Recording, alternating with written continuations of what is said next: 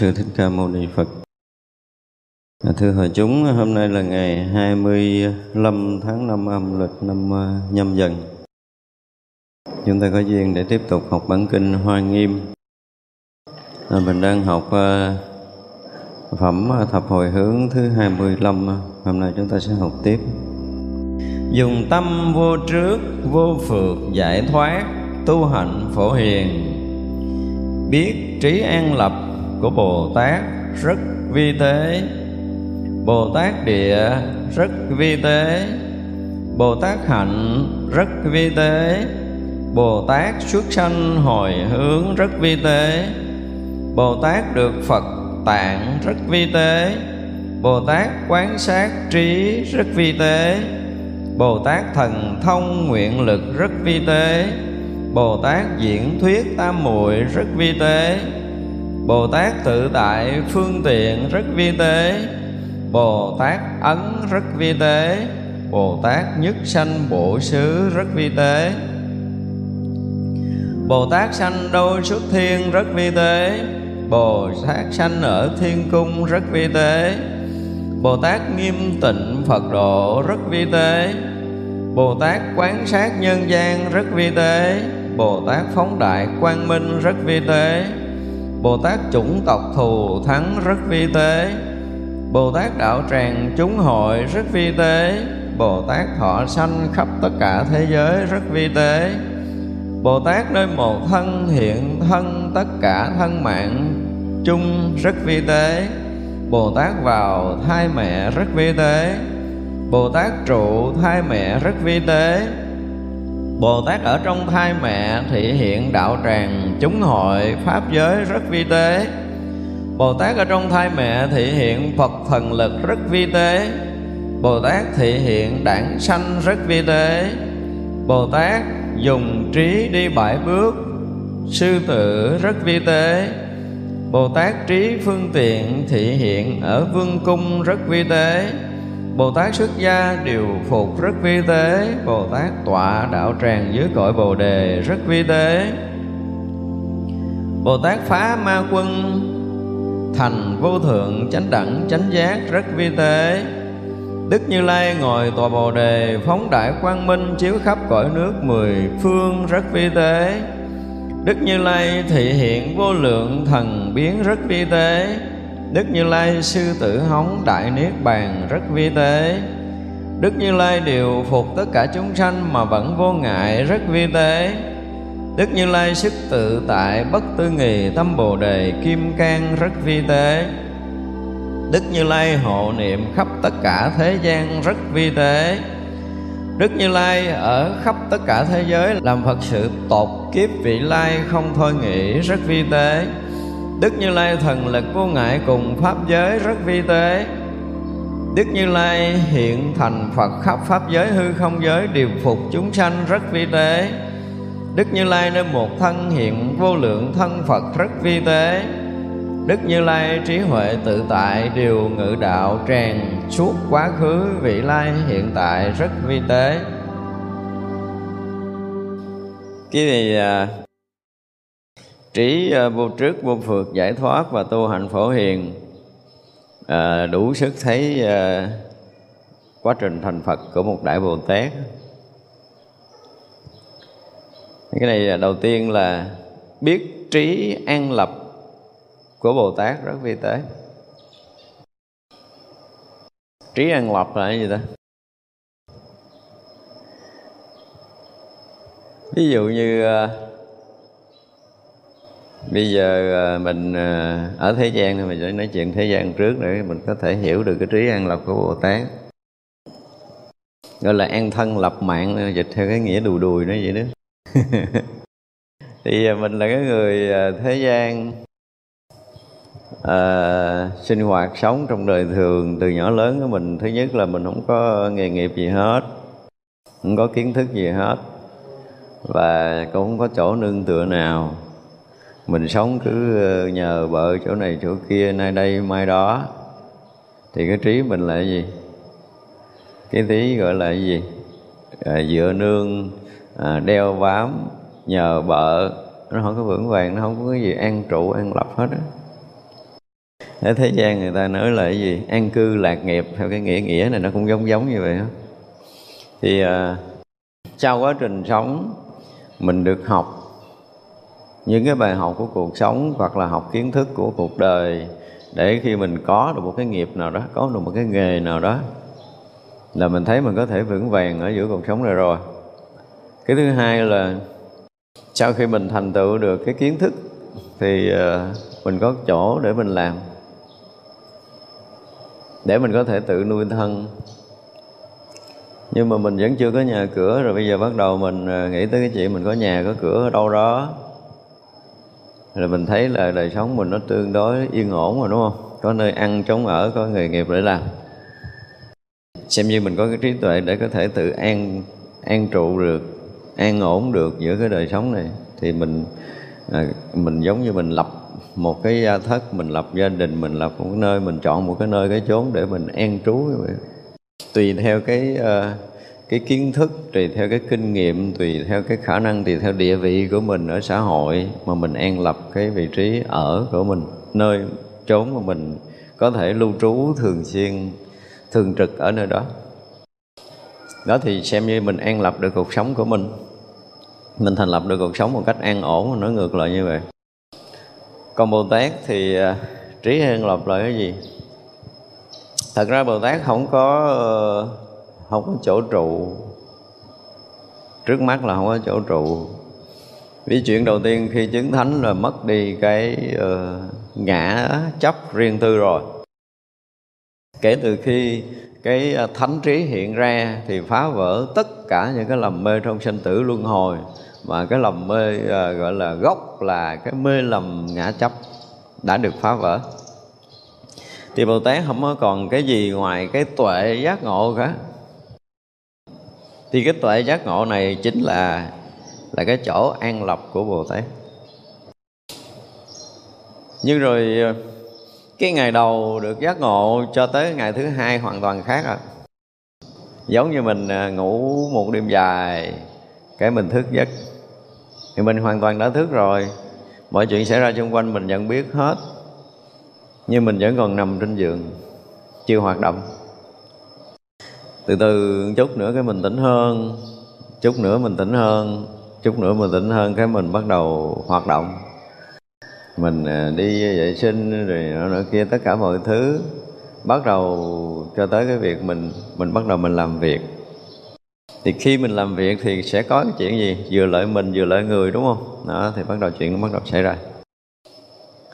Và như vậy là khi mình làm việc thì mình à, được gọi là mình an lập trong cái việc làm của mình là Bồ Tát sẽ đi tới một cái cõi nước nào đó để giáo hóa chúng sanh. Nhưng mà cái cõi nước của Bồ Tát giáo hóa chúng sanh không phải là chỗ an lập. Chúng ta nên biết điều này. Cái an lập của Bồ Tát là cái địa vị giác ngộ. Còn đi các cõi để cứu độ chúng sanh là phân thân giáo hóa, gọi là ứng hóa thân. Nó không phải là cái chỗ an lập. Chúng ta cũng phải biết điều này. Thành ra khi bồ tát xuống đây sống mấy mười năm, bồ tát tịch cái là bồ tát an lập thành người, rồi bồ tát tịch không phải như vậy. Nó chỉ là ứng hóa thân của bồ tát thôi. Nhưng cái chỗ cảnh giới giác ngộ của bồ tát á từ cái buổi đầu khi giác ngộ thì như vậy là đi xuống cái cõi à, trở lại cái chỗ sanh tử luân hồi nhiễm nhơ như mình ở cõi này. Thì trí tuệ giác ngộ có thay đổi hay không? Đấy đây mới là nói chuyện an lộc nè. Chỗ giác ngộ hoàn toàn không bị cái gì cho tới khi mà cái ứng hóa thân mình đi xuống cõi này rồi, mình làm việc Phật sự rồi, mình lợi ích chúng sanh rồi rồi mình nhập niết bàn. Tức là bỏ cái thân đó, nói cho rõ ràng là bỏ cái thân đó không xài nữa. Chứ không phải là nhập niết bàn nữa. Không phải là nhập niết bàn là mình trở lại cảnh giới giác ngộ ban đầu. Không phải như vậy. Từ khi giác ngộ trở về sau là không có còn cái chuyện trở lui trở tới ở chỗ giác ngộ là giác ngộ. Nhiều khi mình cũng lầm cái chuyện mình đi trong sinh tử độ sanh và mình cứ nhìn như vậy giống như bây giờ mình nhìn thấy rõ ràng là à, vị bồ tát hậu minh xuống cõi mình rồi thị hiện làm người tu hành thành phật. Xong rồi cái là nhập niết bàn. Xin thưa không phải. Nhập niết bàn là ngay lần đầu tiên giác ngộ là người đó nhập niết bàn. Đừng có hiểu nghĩa nhập niết bàn là người đó tịch mới gọi là nhập niết bàn. Hiểu lầm không có cái chuyện đó. Hiểu lầm cái từ nhập niết bàn từ xưa giờ rồi nhâm niết bàn có nghĩa là chết à? à ông hòa thượng kính trọng ổng thì ổng viên tịch. Đúng không? Ông phật kính trọng ổng ổng nhập niết bàn. Phải nói một cái từ cho nó ngon là bỏ cái thân quyển này không xài nữa. Các vị bồ tát mượn cái thân này để xài. Giống như bây giờ là mình mượn chiếc xe mình đi. Giờ đi hồi thấy chán không xài nữa, bỏ xe đó, lấy xe mới đi tiếp thì cũng là mình, bỏ xe cũ, mình đi xe mới. Đúng không? Chứ không lẽ mỗi lần mình đi xe, cái là mình chết, rồi là mình nhập niết bàn, người ta hay nói là ông thầy đó, ông nhập niết bàn rồi. Không phải, chiếc xe đó nó cũ một, bỏ, không xài. Tôi xài xe mới. Cho nên cái chỗ an lập của bồ tát là cảnh giới giác ngộ nghi khi đã dứt trừ cái lầm mê sinh tử luân hồi, dứt trừ cái mê lầm của ngã chấp để không còn bị dính mắc trong cái ngã chấp mê lầm đó nữa để có trí tuệ vượt thoát khỏi tất cả những mê lầm trong sanh tử vô lượng kiếp của mình từ trước cho tới bây giờ. Và không còn bị lầm mê nữa thì chỗ đó mới là chỗ an lập cho nên ngay khi chứng thánh quả a la hán là bất thối, không có cái chuyện khác. Ra bồ tát, bất thối, mình nghe ghê gớm rồi, đó mình học mình cũng khờ khờ, mình nghĩ là đạt tới cái cảnh giới là thập tính thập trụ thập địa thập hồi hướng thập địa trở lên mới được gọi là bất thối không phải chứng thánh quả a la hán đã là bất thối rồi. Không có thối chuyển được đâu. Thật ra cái phân thân của một vị Bồ Tát xuống cõi của mình Họ làm việc, họ làm tốt, họ làm xấu, họ làm đúng, họ làm sai Thì cái đúng, cái sai, cái tốt, cái xấu của cái thân phân thân đó. Hiểu không? Nhưng mà thật sự là các vị thị hiện tốt, thị hiện xấu chứ chẳng có dính dáng gì không ổng không có ngu gì để ổng bị dính nhiễm. Mà nói một câu vậy tí trời giác ngộ ta không còn ngu giống như mình. Mình ngu á, lúc tỉnh mình lúc mê, đúng không? Thì cái lúc nào mình tỉnh, mình tu tốt, lúc mình mê thì mình dính mắc đủ thứ tùm lum, thì rồi mình bị lầm lẫn trong sanh tử, mình đi sanh tử tiếp. Còn bồ tát không có, mượn thân này xài, ít bữa tao dục mày, xong chuyện là cái chuyện cái thân cõi cõi này là xong ở về giờ lịch sử loài người ghi nhận là ông đó xuống đây, ông làm chuyện này tốt, làm chuyện xấu xấu gì, tốt gì, đánh giá của cái thân, hóa thân của ông không đánh giá gì, cái quả gì tu vấn Mà dù cái thân đó nó có bậy bạ suốt cuộc đời đi nữa, cũng không chính gì hết trơn không có vụ thoái đọa nữa đâu à. Chứng thánh quả rồi thì không có cái chuyện thối đọa. Nhưng mà thị hiện để cứu ai là cái thị hiện tốt xấu là cái chuyện của người ta. Chứ không phải lúc đó là mê lầm, bị dính nhiễm thậm chí một vị bồ tát xuống đây để cứu một cái người nào đó là phải phải là thể hiện một cái đời sống vợ chồng ví dụ vậy. Và ông sống đời sống đời vợ chồng cho tới khi ông tịch. Cái có thằng cha nào nó chứng thần thông nó đó cái ông đó hộ cái ta, ta, ta, ta, ngồi ta coi lại quá khứ cái chân mạng ổng đời trước ổng chứng thánh quả a la hán vậy mà đời này xuống bị nhiễm là chứng là tỏ rằng cái quả vị a la hán nó không có phải là thanh tịnh giải thoát bị đọa rồi đọa ngon xuống địa ngục kiếm mà có ổng không? Hay là trở lên cảnh giới niết bàn có mặt ổng? Thì cái giờ đọa là đọa cái gì? Cái gì đọa? Cái thân này đọa, sao cái thân này nhiễm? Để cái thân này bị đọa, sao cái thân này là không đọa rồi? Bây giờ lại cái tâm ổng đọa không? Ổng không còn tâm, ổng không còn thân thì ổng đọa chỗ nào? Chỉ trừ trường hợp mình chấp ngã mình thấy có cái ảo thân, ảo ngã của mình thì cái ngã mình nó lên xuống, nó đọa. Chiếc ổng hết rồi. Không có dính gì cái chuyện bản ngã hết á cho nên mượn thân thì ông sống như một người phàm. Rồi nếu mà ông tu tốt thì ông sẽ thị hiện một cái cảnh giới của một người giải thoát ở cõi này. Đúng không? Nhưng mà đời đó ông không có phải làm chuyện đó đời này là ông làm chuyện ô nhiễm trời á. Dính gì để mình thấy là cái an lập, kiếp tuệ giải thoát là không bao giờ lui sụp. Nếu mà thực sự người đó đạt tới cảnh giới giác ngộ giải thoát, hiểu chưa? Còn cái việc thị hiện đi các cõi là tùy chúng ta phải nói là tùy thời, tùy lúc, tùy người, tùy hoàn cảnh. Đó, tùy xứ, tùy phương gì đó, tùy tùm lum đó. Giờ gặp cái bà này bà bán cá. Mà muốn giáo hóa bà này thì không phải lợi lửa lửa, dọc dọc mấy con cá cho nó dính hô rình cái tay thì mới nói chuyện với bà được, làm quen với bà, chưa chắc là lần lần bà có chịu làm quen với mình lại lần thứ hai rồi mua cá với bà, rồi mua, rồi còn tặng tiền bả, gì gì đại khái vậy đó thì là mấy mốt mới rủ bà đi uống cà phê rồi mới nói chuyện cho một câu nghe. Chứ không đừng đừng có nói mà giáo máy mà bà bán cá vậy à. Ví dụ vậy đó. Thì vậy cái lúc ông vừa tay ông dính cá, ông hôi rình ba bốn ngày, cái ông nhiễm sao? Mình nhìn theo cái kiểu của mình, thì mình có thể đánh giá một bậc thánh theo cái kiểu phàm phu của mình là coi chừng bị rớt cái lưỡi, mất tiêu đời sau, không còn cái lưỡi để nói. Không có đâu. Khi mà chúng ta nhìn một cái người nào đó trong lịch sử cuộc đời của họ. Giác ngộ hay không? Giác ngộ tới đâu thì chắc chắn là trong đời ông thế nào cũng có một câu. Tôi nói là một câu thôi, tôi không cần hai câu rồi nha. Một câu thôi. Mà ông nói tới cái chỗ tận cùng rồi thì ông có xả láng cái chuyện gì là cái chuyện của ông, nhưng mà ông đã tới cảnh giới đó rồi chuyện đó là một sự thật, tức là một vị thánh xuống đây họ sẽ có một cái dấu tích, dấu hiệu nào đó trong lịch sử cuộc đời của họ, không nói một câu à. Một câu duy nhất thôi. Là xong rồi đó. Để thể hiện là cái bậc đã giác ngộ hoàn toàn và họ thể hiện xuống đây họ làm cái gì đó thì chúng ta không biết. Thì cái chỗ mà giác ngộ, chỗ trí tuệ giác ngộ mà có thể xuất được một cái câu ra để vượt thoát sinh tử luân hồi, thể hiện trí tuệ vượt thoát rồi, từ đó sao ông ẩn luôn và ông cũng là một bậc giải thoát còn mượn thân để đi vào nhân gian thì là cái thân huyễn ổng mượn xài chơi. Bây giờ mình đánh giá cha nó chạy xe đạp xấu quá. Và lâu lâu ông cũng thấy xấu, thôi vậy tao đổi Honda tao đi. Honda thấy không ngon, tao đổi xe ơi. Xe này ông đã, tao đổi xe khác. Có nghĩa là ông lưu chuyển trong sinh tử này. Nhớ chưa thì có khi là ông xuống cõi người mà xuống cái đợt này thấy cái bộ không đẹp trai lắm thôi lần sau tôi lỡ lại tôi đẹp trai hơn. Đúng không? Lần này ở đây nghèo nghèo lần sau tôi giàu hơn. Cái phước của một bậc bồ tát là kinh khủng lắm. Nhưng mà ông thích chơi kiểu gì ông chơi? Nhiều cha tỷ phú lấy xe đạp và cốc và cạch chạy ngoài đường chơi này cho nó ngu nó, nó nghèo dữ người ta nó chạy xe đạp không phải ông tỷ phú ông chạy bộ. Đừng có đánh giá người cha chạy xe đó là mình chết riêng một vị bồ tát giả bộ xuống đây cà xích cà sụi, sức môi mẻ tráng vẽ đầu da đen, lùng xấu, săn xíu xáo mắt lé lé gì đó. Kệ ổng ổng chơi kiểu đó. Không có dính gì chứ cái quả gì tu chứng á, hiểu không? Nhưng mà đừng có nói là khi ổng mang cái thân cũ một xấu xí rồi là chê ổng, không có phước là mình cũng chết, không có đâu. Ổng ẩn. Nhưng ẩn. Tôi nói là chỉ trừ trường hợp cái đời cuối thành phật là các vị bồ tát không ẩn thôi còn lại là điều ẩn hết.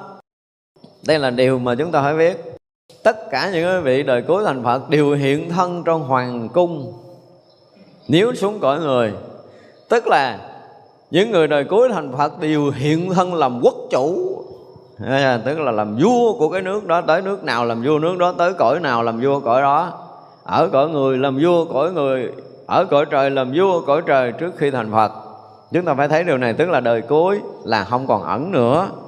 Tại vì là đời cuối là thập phương thế giới đều biết rồi, tất cả các vị bồ tát đều biết, tất cả chư thiên, tất cả các cõi đều biết rồi, chuyện này hết dấu rồi. Còn mấy đời trước khi thành phật là điều ẩn hết. Chúng ta phải biết điều này. Ẩn hết.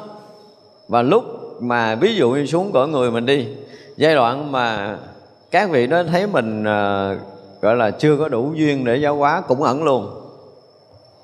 Ẩn luôn. Và thứ hai nữa là cái duyên giáo hóa mình như thế nào? À, các vị rất là rõ ràng.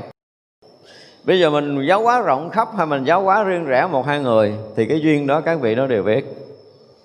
Thì như vậy là cái chính là giáo hóa một người mà mình muốn giáo hóa khi mình xuống tới đây. Hai người ba người năm người bảy người đó là điều rất là rõ ràng còn lại là tung pháo mù.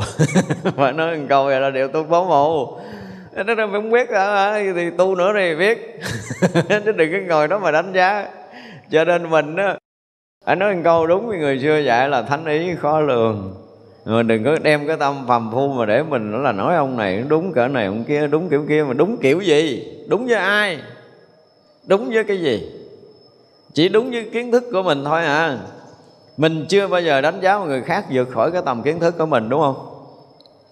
Ví dụ như mình ngồi đây ngon à, mấy mấy người mà chịu rồi tối nay tôi để uống trà mấy vị nói chuyện ông a la hán ông làm xấu làm tốt làm sao nói giùm tôi tôi cho uống ly trà còn không tôi đuổi về. Đúng không? Ngon đánh giá ngon a la hán đi. Biết gì? Chưa nói tới a la hán chỉ cần tu đà hoàng thôi là chúng ta còn chưa đủ tầm vậy mà ngồi cứ là nhận định cái này, nhận định cái kia là mình thiệt là lại hàm hồ. Và đó là cái bệnh của mình. Không biết nhiều đời có làm thẩm phán hết chưa, nhưng mà đời này cứ là chế người này rồi trách người kia rồi để người này vị trí này, người kia vị trí kia. Ôi, sao tùm lum là la. Mà thật sự mình làm đệ tử người ta còn chưa được nữa. Không ai xứng làm đệ tử mà mình vẫn chơi người ta thì thiệt là mình không có trí.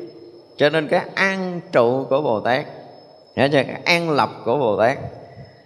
Tức là ngay khi chứng thánh là đã an lập thánh vị và đã thánh vị rồi là không còn thói chuyện nữa.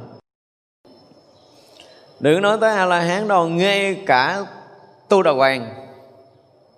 Hiểu chưa? Khi mà chứng thánh quả tu đà hoàng rồi á, là vị đó cũng đã hết thối chuyện rồi không còn, đương nhiên là sinh tử chưa xong. Nhưng mà không có cái chuyện mà làm bậy để bị đọa trở lại đâu. Nên nhớ điều này, đã bước vào cái địa vị của thánh rồi, thì là từ thánh ăn lên chứ không có còn trở lại kiểu ngu phu như mình. Mà nói một câu cho nó ngọt ngào vậy đó. Thành ra là vị tu đà hoàng thì là cái gì? Không còn bị thoái đọa. Chúng ta phải dùng cái từ này. Không còn bị thoái đọa trở lại phàm phu nữa mà là từ tu đà hoàng sẽ tới tư đà hàm từ tư đà hàm sẽ tới a na hàm là thời gian thôi. Đó, từ a na hàm chứng thánh quả a la hán là thời gian thôi chứ nói mấy người này thói đọa là tuyệt đối không bao giờ có. Học phật chúng ta phải tin rõ điều này phải thấy phải hiểu rất là rõ ràng điều này. Ai nói gì kệ người ta. Nhưng mà đã là một ông thánh rồi là nói chuyện thối đỏ là tuyệt đối không bao giờ có. Đừng có ngu ngu nói tầm bậy coi chừng bị đứt lưỡi. nhiều kiếp không có lưỡi để nói chuyện, mệt lắm á. Cho nên phải dùng cái từ là thanh ý, khó lường. Thôi bây giờ là không có lường được rồi, thôi mình đừng có đụng tới. Lỡ mà ra đường mà nghi nghi, ông nào tu đầu hoàng, thôi mình cúi chào lễ lại đi chứ đừng có bài đặt cà chớ nha mình học hỏi mình có kiến thức, mình có văn bằng, mình có địa vị xã hội, mình có chức quyền, mình có tiền, có cái gì thì kệ mình. Vẫn là cái người phàm phu giàu có có chức có quyền ông thánh lại xin ăn mỗi ngày, đừng có coi thường, chết chắc luôn á. Một ý niệm coi thường một vị thánh, thì mình không biết là, không biết là bao nhiêu ngàn đời nữa mới có thể cứu được mình tỉnh. Tỉnh thôi, tôi dùng cái từ là tỉnh thôi, là đã khó rồi đó. Cho nên đó là chúng ta không bao giờ hiểu nổi cái thánh là cái gì. Thì đánh giá thấp cao là chúng ta chết. Tự mình có khi là đúng là nghiệp che tâm mình sao á? Đúng chưa? Mình đi ngoài đường mình gặp vị thánh, tự nhiên mình có một cái thái độ khinh thường. Tại vì bây giờ mình nó là cũng giàu có, mình sang trọng mà ha. Ăn mặc đẹp rồi thôi đủ thứ chuyện, cái gì sao con đó là mình sang trọng là mình có. Tự nhiên cái ông đó dợm xấu quá, đi chân không. Rồi đầu không có nón đỡ đội, mặc áo rách te tua, cơm không đủ ăn qua ngày mà nói thánh là mình không tin. Xin lỗi ông à. Giàu hơn ông tới 8 tỷ lần lận tại giả bộ tôi chơi vậy có được không? Và thậm chí tôi chơi hết cái kiếp này luôn. Có đâu có sao đâu, có mất cái địa vị thánh của người ta đâu. Cho nên đã an lập thánh vị rồi là tuyệt đối không bao giờ bị mất. Dù là tu đà hoàng, chứ đừng có nói chuyện là tới a la hán thật ra là để chúng ta thấy rõ ràng là trong cái trí tuệ của đạo phật á từ những cái nền tảng cơ bản mà mình à, gọi là cái gì, hướng tâm tới một vị thánh, chúng ta dùng cái từ hướng tâm. Rõ ràng là mình sẽ thấy rằng vị thánh là một cái gì đó trên trước mình. Dù là mới có sơ quả thôi, đã vượt phàm trần rồi, chúng ta nên hiểu điều này. Và chúng ta vẫn còn là trí tuệ của một người phàm. Thì nếu mình khôn hồn thì nên kính trọng các bậc thánh dùm để đừng có bị mất cái phước, mất cái duyên nữa. Đầu tiên là mất cái duyên để chúng ta theo học hỏi. Và sau đó là mình bị mất cái phước khi mình khinh thường một bậc thánh. Thì vậy là duyên để học chánh pháp đã bị mất. Phước để có thể làm người bình thường đã bị mất. Thì mình sẽ tìm đường để mình đi xuống chứ đi lên khó lắm. Kinh thường một bậc thánh khó gỡ lắm cho nên trong kinh nói là cái gì? Xúc phạm một vị thánh là đọa địa ngục như tên bắn là trúng chứ không có sai đâu. Không phải dọa đây là một sự thật. Như vậy là mình á, là kinh thường một người bình thường thì không có nói gì nhưng mà đụng tới các vị thánh là không có. Cho nên là khi mà các vị bồ tát mà an lập cái vị trí của mình tức là khi các vị đã hoàn toàn chứng thánh quả a la hán. Sau khi chứng thánh quả a la hán rồi thì dùng cái từ an lập là cái nói theo cái nghĩa thế gian thôi, chứ từ đó trở về sau cái thánh trí luôn luôn sáng suốt nhiệm màu. Không có bất kỳ cái sự lầm mê nào có khả năng làm lu mờ thánh trí của một bậc thánh. Chúng ta nên biết điều này. Còn lại là giả bộ. Ví dụ như bây giờ mình thấy người người đó nó hơn mình một bậc. Cái mình gần gũi, mình giao tiếp với vị đó, tự nhiên cái mình à, mình thấy nó có một cái gì đó nó nó không có cùng cái cái cái cung bậc của mình, cái mình ờ, cảm giác không có thân thiết, không có gần gũi, không có trao đổi sâu được, đúng không? Thì mấy ông sẽ hạ bậc, chơi với mình, chơi cho vui vậy đó. Cái mình cảm thấy nó ngang ngang rồi, mình có thể vỗ vai, vỗ vế nói chuyện rồi, nó cặp cổ đi, nói chuyện nhiều nhiều nhiều, cái bắt đầu tới hồi mà chơi lâu rồi mới thấy, ủa, sao ông này ghê gốm quá cái gì ông cũng biết, cái gì ông cũng thấy. Bắt đầu bắt đầu nghiên cứu. ông từ từ có nhiều bồ tát gọi là đồng sự nhất rồi mấy ông chơi cái trò đó mình không có biết được. Ông một đích ông xuống ông độ, cái thằng cha nhậu xỉn, sáng xỉn, trưa sai chiều sập sệ cái gam. Thì ông phải vô quán nhậu thôi, đừng có nói chuyện chơi. Nhậu bữa chết chóc gì? Nhậu nhưng mà vẫn tỉnh, uống xỉn nhưng mà không có quậy. Kiểu đó vậy đó. thì mới độ được cái thằng xỉn quậy kia. Tao cũng uống như mày, tao cũng sai như mày, tao đâu có quậy đâu. nói chuyện đàng hoàng. Mày mày mượn rượu mày giả bộ mày nói quậy. Ví dụ vậy đó thì ta cũng sẽ dạy dỗ được nó gì đó để từ đó thì sao nó đừng có quậy nữa. Cái vị Bồ Tát luôn là như vậy, nhưng mà khi đã an lập thánh vị của mình rồi là không có cái chuyện lui sụp nha chứ chúng ta nên hiểu điều này mà nhất là a la hán là tuyệt đối không còn thói chuyện từ đó tới vì sao là phân thân phân thân có là mượn thân ở cái cõi đó để xài. Giống như mình có tiền, bây giờ mình muốn đi sắm xe chơi thì thôi, muốn đi sắm xe mà kiểu gì tùy mình thích sắm xe, kiểu gì chạy thì đi, hiểu chưa? Muốn chở nhiều người sắm nguyên chiếc xe đò bự trần dân mình ra mình lái, mình chở nhiều người đi. Còn muốn ngao du sân thủy mình mình thì lựa chiếc xe nào đó mình mình chơi thôi, ví dụ vậy. Thì đó là cái chuyện của mình chuyện của mình mượn xe. Thích mượn xe nào mượn. Thích tới cỡ nào tới. Thực sự thì cái này mình nói chuyện kiểu thế gian là thích, nhưng mà thực sự là cái duyên của các vị ở cõi nào. Thấy rõ như hôm trước mình nói là vừa chứng thánh quả là sẽ thấy rõ là đời nào kiếp nào, đi đâu, cõi nào, nhận thân như thế nào, bao nhiêu lâu. Tất cả những điều đó một vị thánh đã thấy và không phải là trình tự nữa, nhiều khi cũng có thay đổi lịch. nhiều khi có thay đổi lịch, nhưng mà cái thay đổi lịch của bồ tát là mình không có biết. Đó, rõ ràng là đời này xuống đây để làm người. Thì thay vì theo lịch là suốt 80 năm làm người ở đây, đúng không? Nhưng mà trong cái khoảng 80 năm đó là có rất là nhiều chúng sanh ở các cõi khác đủ cái duyên để được mình khai thị. Thì là cái lịch mà đi giáo hóa chúng sanh cõi kia là mình không biết chỉ thấy ông ở cõi này thôi. Sống từ nhỏ lớn tới bạc đầu rồi tới cái đi lụm khùng không nổi rồi tịch rồi xong là xong một kiếp người. Kiếp người là cái gì đối với bậc thánh? Không có là cái gì hết rồi. quý vị mà thấy cái gì đó? À, một cái cái lá cây nhỏ mình có thể cầm mình nghiến nhẹ nó mất một khoảng thời gian đúng không? Như một kiếp người của mình đối với một vị thánh nó còn nó là nhanh hơn bằng một phần tỷ của mình, ngắt một cái đọt non mình dò anh tay nữa. Không có là cái gì hết á, không có là cái gì hết á. Chỉ là cái việc là cái duyên để tới đó để độ mình là các vị tới. Vậy thôi, đơn giản là vì cứu độ chúng sanh trong các cõi mà các vị lui tới thôi, chứ ngoài ra không có việc khác nhưng mà vị của thánh, địa vị của thánh đã được an lập. Ngay cái khi đã được giác ngộ giải thoát là được gọi là an lập cái địa vị của một bậc thánh. Bậc thánh đó có thể làm hạnh bồ tát để độ sanh. Và đây là một cái điều rất là vi tế, cho nên phải nói thật, ví dụ như bây giờ mình ở cõi người đi, mình tu tốt, mình biết chắc chắn cái ông thánh phái lai kia còn khóc que que ở trong nôi kìa nhưng mà mình rất kính trọng không có đơn giản rồi biết một cái là, là ngồi đây là mình xá rồi đó đừng có giỡn.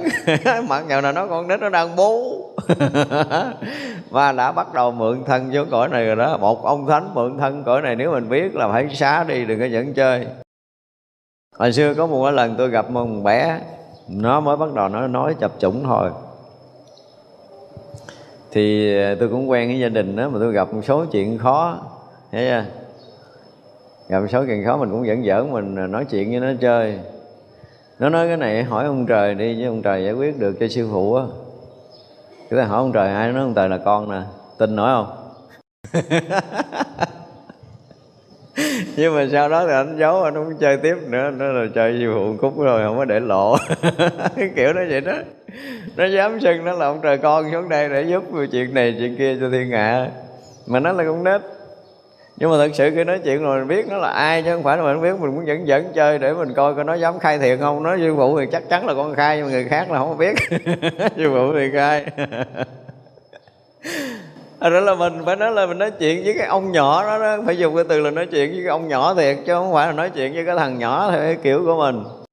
Tức là khi mình đối diện với những cái vị tái lai thực sự mà mình phải gặp trong đời mặc dù là họ chưa có làm được cái gì ở đời này nhưng mà họ đã ăn lập thánh vị từ lúc họ đã chứng thánh. Bây giờ họ muốn xuống cái cõi này để họ giúp thế gian.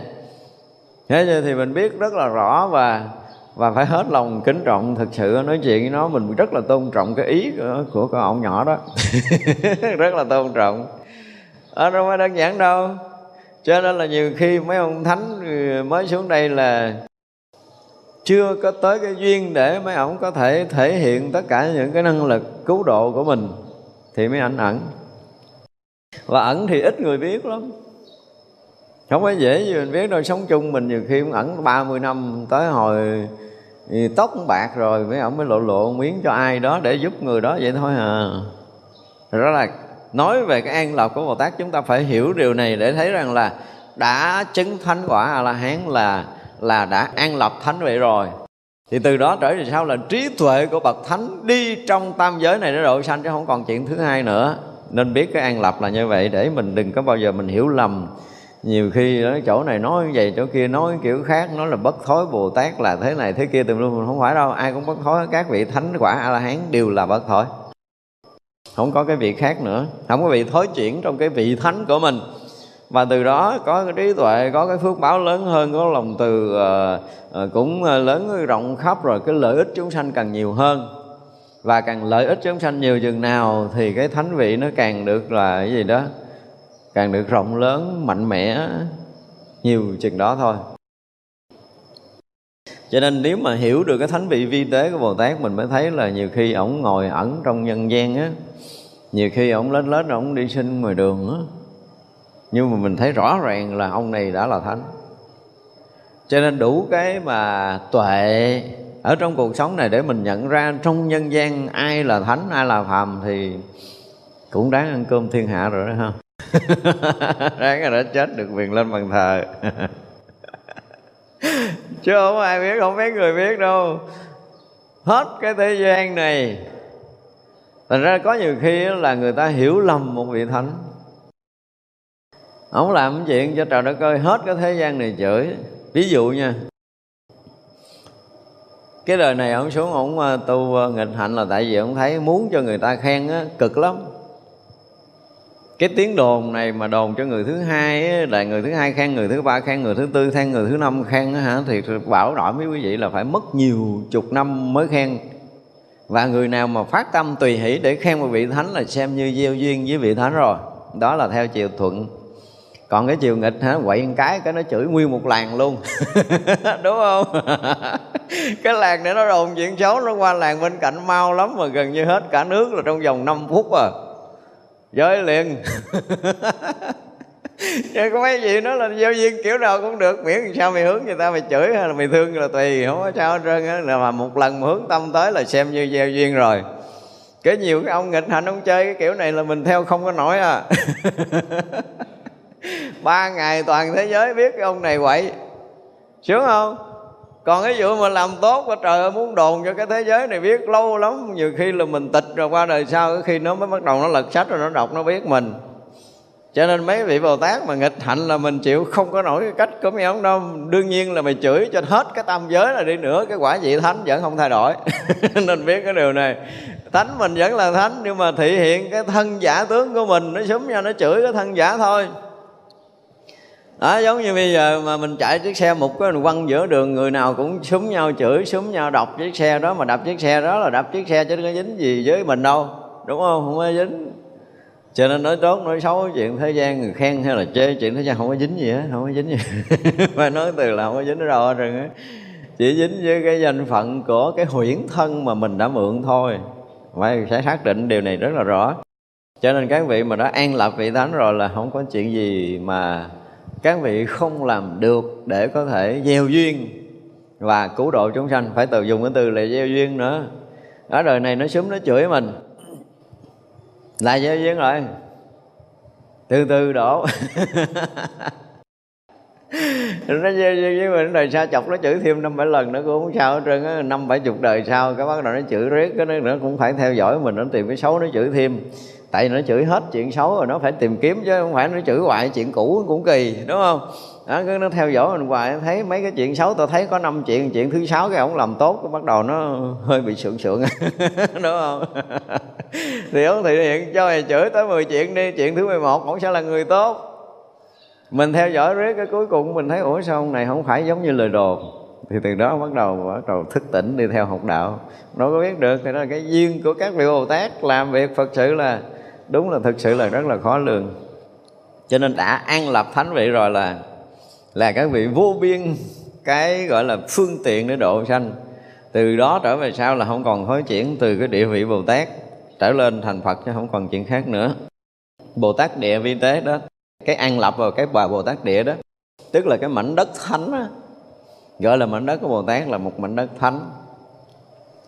Là là trí tuệ giác ngộ giải thoát hoàn toàn, đó gọi là cái địa địa vị, là cái vị trí, là cái nơi chốn, là cái trí tuệ của một bậc đồ tát. Một bậc giải thoát, không còn bị lầm trong tam giới này nữa, gọi là cái địa của bồ tát, địa vị, gọi là mảnh đất tâm của bồ tát. Các vị đã an trú trong cảnh giới giác ngộ giải thoát hoàn toàn rồi. Thì bồ tát hạnh. Có những cái việc làm mà hôm trước mình nói đó. Thực sự mình ờ, mình được một vị bồ tát mà độ mình á nhiều khi ờ, cả trăm đời mình chưa biết luôn đừng nói một hai đời là cái chuyện nhỏ hiểu không?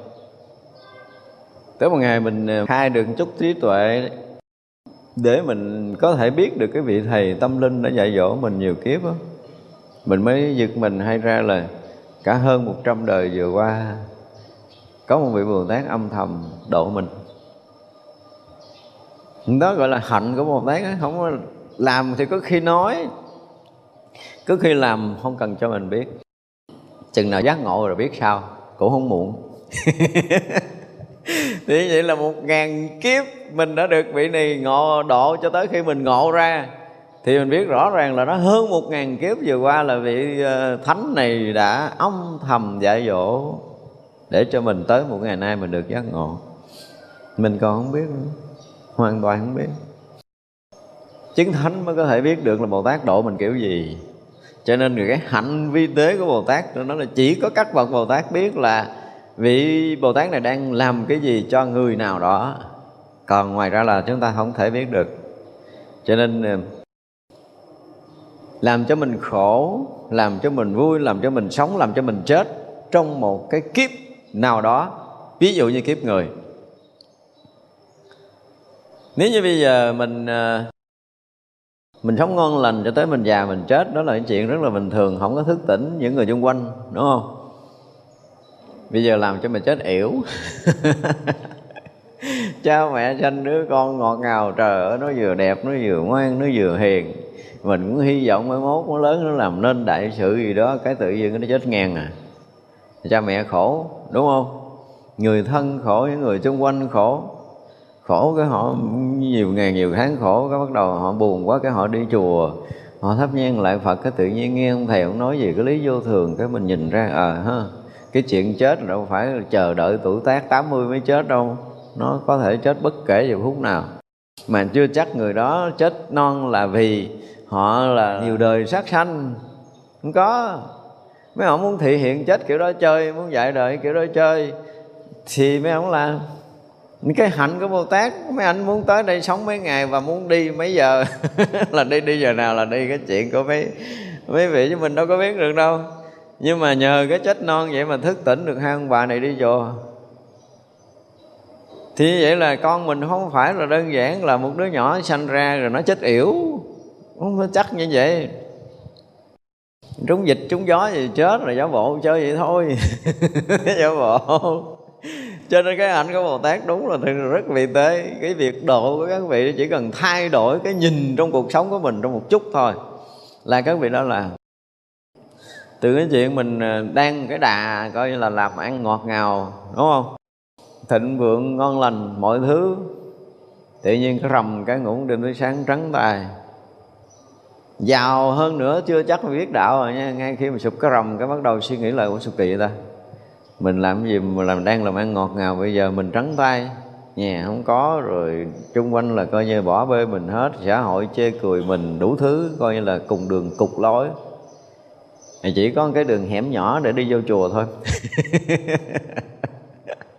À, lúc đó cũng chen mình để đi vô chùa coi có chuyện gì xảy ra không chắc chuyện cuộc sống này bế tắc rồi. Đó là vậy cái tự nhiên vô chùa gặp cái ông thầy cũng nói chuyện nghe cái bộ cũng vui thôi nghe để cho nó đỡ buồn nghe giải khuây. giải quay riết cái ghiền ghiền cái thôi, đi theo đạo Phật luôn như rồi. Đó cũng là cách. Thì vậy là những cái chuyện xảy ra trong cuộc sống này, những cái hạnh của các vị bồ tát, mình đúng là cái việc làm các vị mà để độ mình á, để đưa mình trở về với con đường giác ngộ giải thoát á, thì thật sự là không có thể nào mình hiểu hết được. Muôn muôn phải nói là muôn muôn hạnh chứ không phải là một hai hạnh và những hạnh nó rất là vi tế. Ngay cả cái chuyện mình đang ngồi đây một cách rất là bình thường đừng nghĩ các vị bồ tát không có ra tay. Có nhưng không biết làm kiểu gì cho từng người thôi. Mỗi người đều có một cái khác. Ví dụ như bây giờ tới cái duyên mình phải được uh, hiểu sâu đạo lý rồi. Duyên ngày hôm nay mình hiểu sâu đạo lý tự dưng mình có một cái cuộc hẹn gì đó về cái việc làm ăn kinh tế hẹn chắc chắn lắm, sáng nay ký hợp đồng. Nhưng mà tự dưng cái thằng kia nó đi khúc đường cái nó hư xe. Rồi nó nó hẹn mình lại ngày mai. Cái có ông bà phật tử nó rủ nó vậy ơi, bữa nay đi chùa thầy thầy hải giảng hay lắm. Thôi đi chơi đi. Chán rồi cái vụ làm ăn tự nhiên nó hẹn tao ba bốn ngày, tới giờ nó bẻ quẹ, bẻ chĩa, đi chùa. Ấy vậy đó. Mình đâu có biết được cái chuyện xảy ra như vậy. Hoặc là mình đang ngồi đây. Thì rõ ràng là sáng nào cũng ngủ gục hết trơn á. nghe ông này giảng cái chán lắm, ngủ gục rất à. Cái tự nhiên cái bồ tát thấy là cái duyên của mình ngày hôm nay có thể hiểu được đạo lý của ông.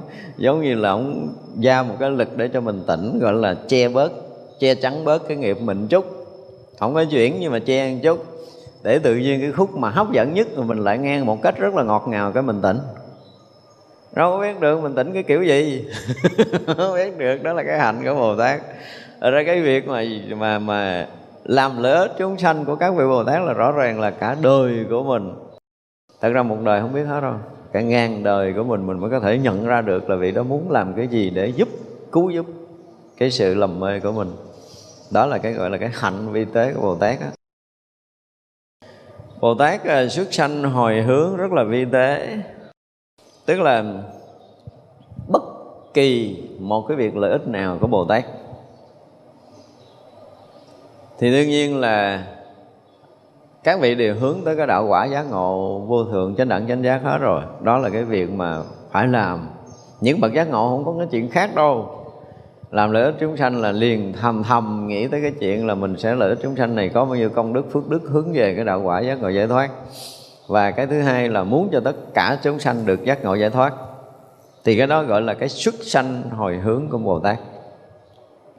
Không phải riêng mình có công đức là các vị đương nhiên là hồi hướng cho mình, nhưng mà các vị muốn cho tất cả chúng sanh, muốn cho cái công đức, phước đức mình được tăng trưởng, trí huệ mình được tăng trưởng để chi? Để cứu độ khắp tất cả chúng sanh muôn loài, để cho tất cả chúng sanh đều được giác ngộ giải thoát.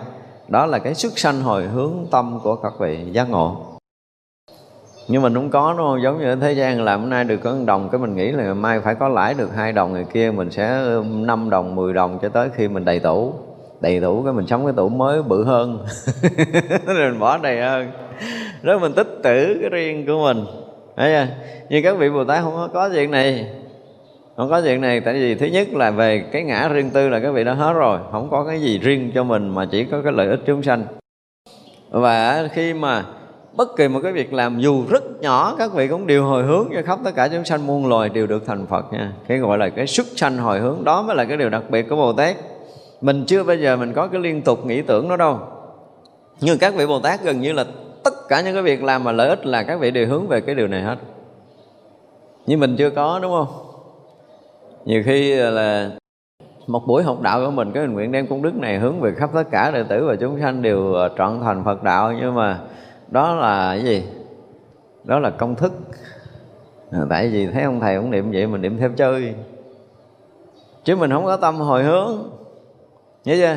Thực sự là khi mình học hết một cái thời kinh, mình đọc hết thời kinh mà ngồi hết một cái thời tọa thiền, nghe quýnh chuông cái ben cái ông thầy nguyện đem công đức này, cái mình cũng nguyện đem công đức này, cái ông thầy đọc tới câu thứ hai, mình đọc câu thứ hai, đọc tới câu thứ tư, cái đọc xong hết, xong.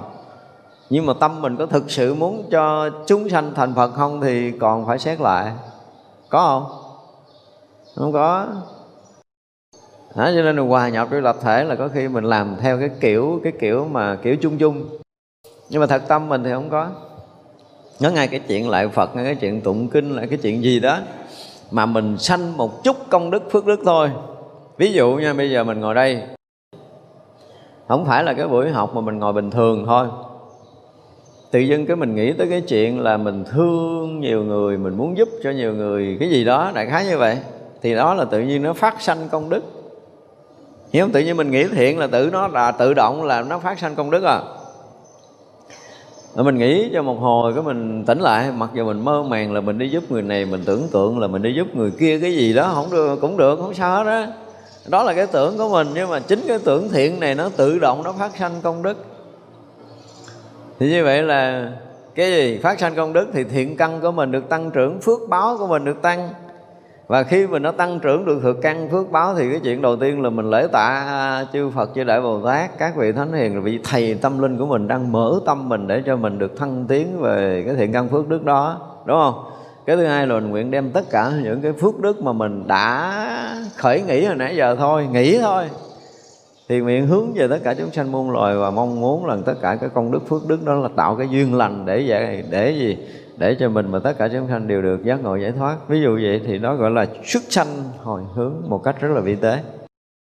Chứ không có đợi tụng kinh gì đâu, không cần.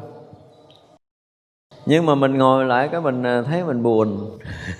Mình buồn lấy điện thoại ra bấm bấm chơi, nhắn tin.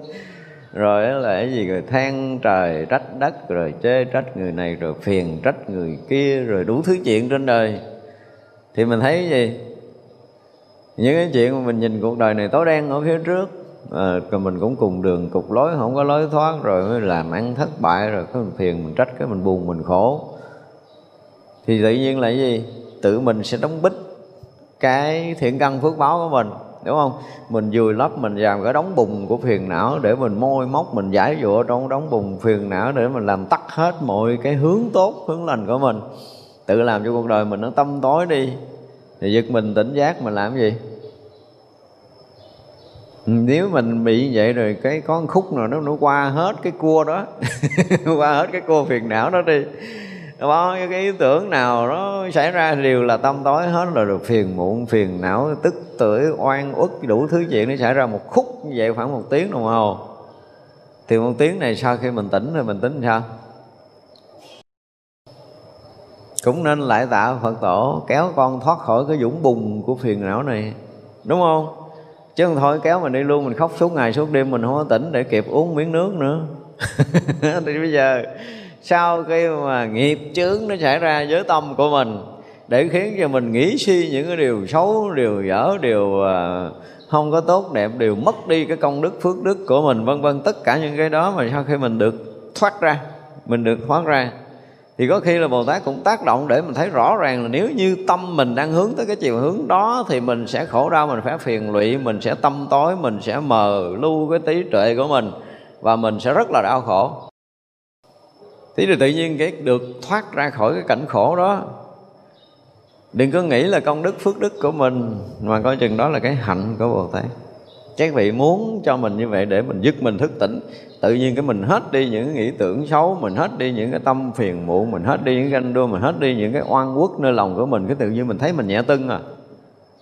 Thì mình sẽ thấy được là cái việc mà nhẹ này là mình không có cu mang ba cái kia. Từ đây thì sao là nó vừa khởi lên cái mình không có thèm tiếp tục để nó xảy ra nơi tâm này nữa. Nó mình để cho cái tâm mình nó rỗng rang thanh tịnh, mình cảm giác nhẹ nhàng hoài. Thì nhiều khi đó giật mình cái cái mình nhận ra được cái cái hướng để mình có thể hướng tâm. Nhưng đừng có hướng tâm theo cái chiều hướng xấu nữa. Thì cuộc đời mình nó sẽ gần như là cái đó là phải là một cái mốc để được thức tỉnh. Cho nên đó cũng là cái cách độ của bồ tát, cái hạnh của các vị, hạnh vi tế của các vị độ mình. Đó chứ không phải là mình được gặp nghe, được nghe pháp hoài được gặp các bậc thiện tri thức, rồi mình được ở một chùa, mình được có thời gian tụng kinh, được có thời gian tọa thiền là gọi là mình mình tu không phải như vậy đâu. Được như vậy gọi là bồ tát giá trì hộ niệm để cho mình à, tu. Không có cái, cái hành của các vị nó đúng là mình không có đủ trí để có thể lường. Và không phải một lần mà hàng tỷ lần như vậy. Tại ra trong cuộc đời mình những cái chuyện thì thuận nghịch mà xảy ra mà mình được uh, gọi là nhận biết được á cái chuyện đó là thuận hoặc là mình nhận biết được cái chuyện nghịch coi chừng là cái sự tác tác ý tác tâm của bồ tát đó là cái hạnh độ mình của các vị. Được gọi là những cái hạnh vi tế. Thì chứ nhiều khi những cái chỗ vi tế đó là mình không có biết cái ơn. Rõ ràng là chúng ta không có biết cái chuyện là Bồ Tát giúp mình, cho nên mình không có khởi cái ơn kính trọng mà ờ, ờ, khởi cái lòng tạ ơn các vị Bồ Tát, khởi cái tâm kính trọng các vị Bồ Tát. Nhờ không lao dìu dẫn của các vị từng ly, từng tí, từng ly, từng tí, thay đổi từng chút từng chút từng chút nơi tâm của mình á. Cả cuộc đời các vị chưa bao giờ dừng nghĩ cái việc giúp mình phải nói về cái câu ngọt ngào như vậy cho nên là bất kỳ cái chuyện gì mà mình được được được tiếp xúc mình được nhận biết đúng hoặc là sai ở trong cuộc đời này đều là cái gì? Đều là cái hạnh độ sanh của bồ tát đang thực hiện đối với cuộc đời của mình. Biết vậy là chúng ta bắt đầu thấy sướng rồi đó đúng không? Thế cho nên cái hạnh của Bồ Tát rất là vi tế, rất là khó lường Và sức sanh hồi hướng của các vị cũng vậy. Tức là đó, làm chuyện như vậy cho mình đúng không? Cái vị bồ tát này ờ, khởi cái tâm là là cái công đức mà mình làm thức tỉnh một người này nè.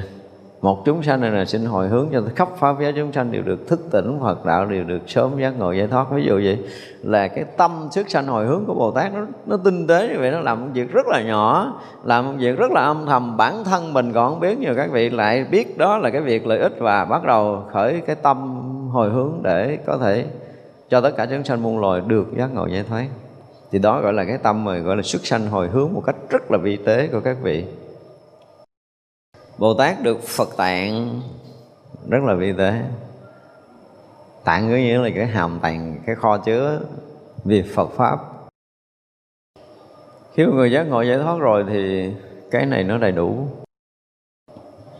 Cái việc giác ngộ là bắt đầu nó đầy đủ sau khi mà đã hoàn toàn không còn bị lầm mê trong sanh tử nữa thì gần như mỗi mỗi cái thấy, cái nhìn, cái nhận biết của vị bồ tát từ đó trời sai mà lại cái gì?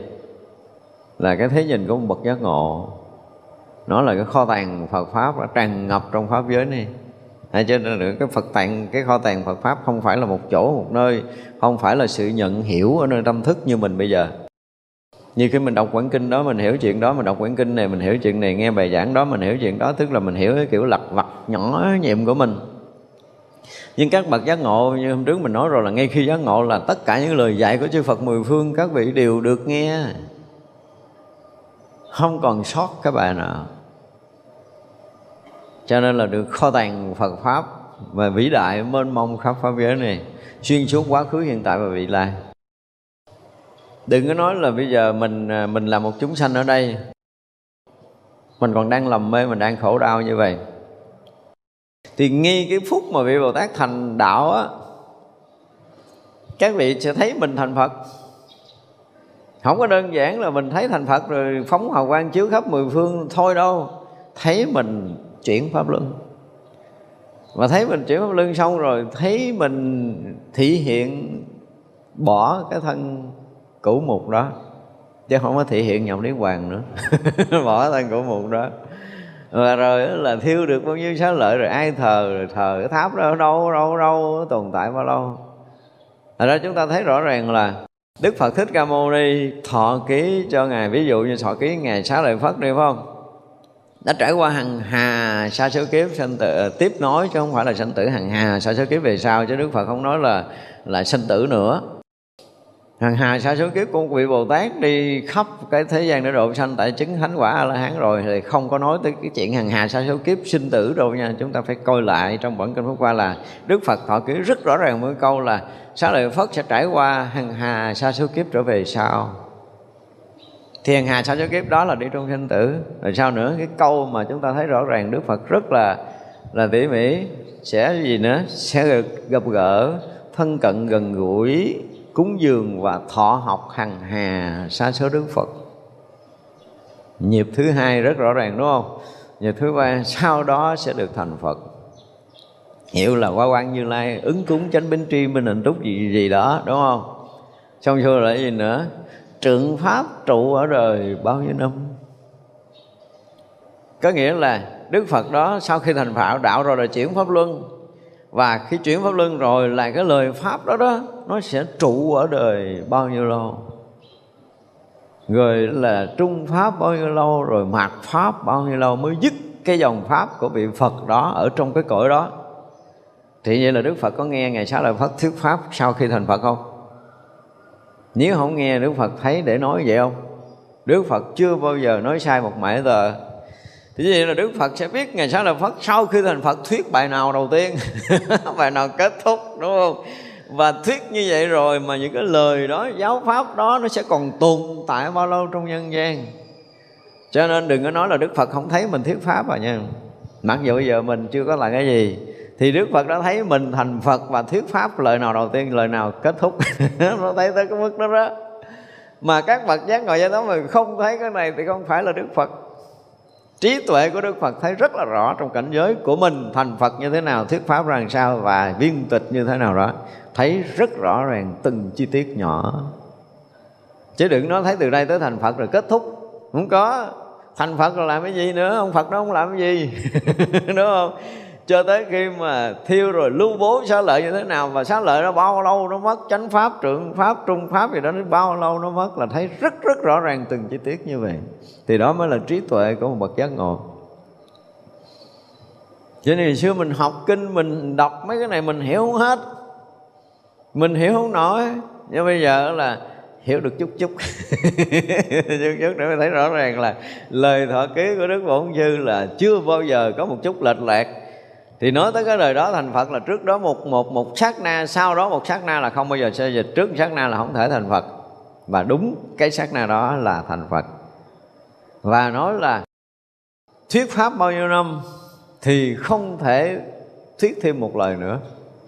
Nói vậy đó đức phật thích ca thấy rất rõ ràng thiết tới cái, cái câu đó cái lời đó là kể như không bao giờ nói một lời nào nữa trong cái cõi đó. Tới cõi đó là nói nhiều đó thôi nghĩ đó ở cho cái thành Phật rồi là nói tới lời đó là nghĩ là lời đó là không có nói thêm nữa, lời không nói nữa. Mà Đức Phật từ đây đã thấy rồi. Những bậc giác ngộ ngồi đây cũng đã thấy, tức là đã giác ngộ thì mấy cái chuyện này phải thấy à. Không thấy thì chưa phải.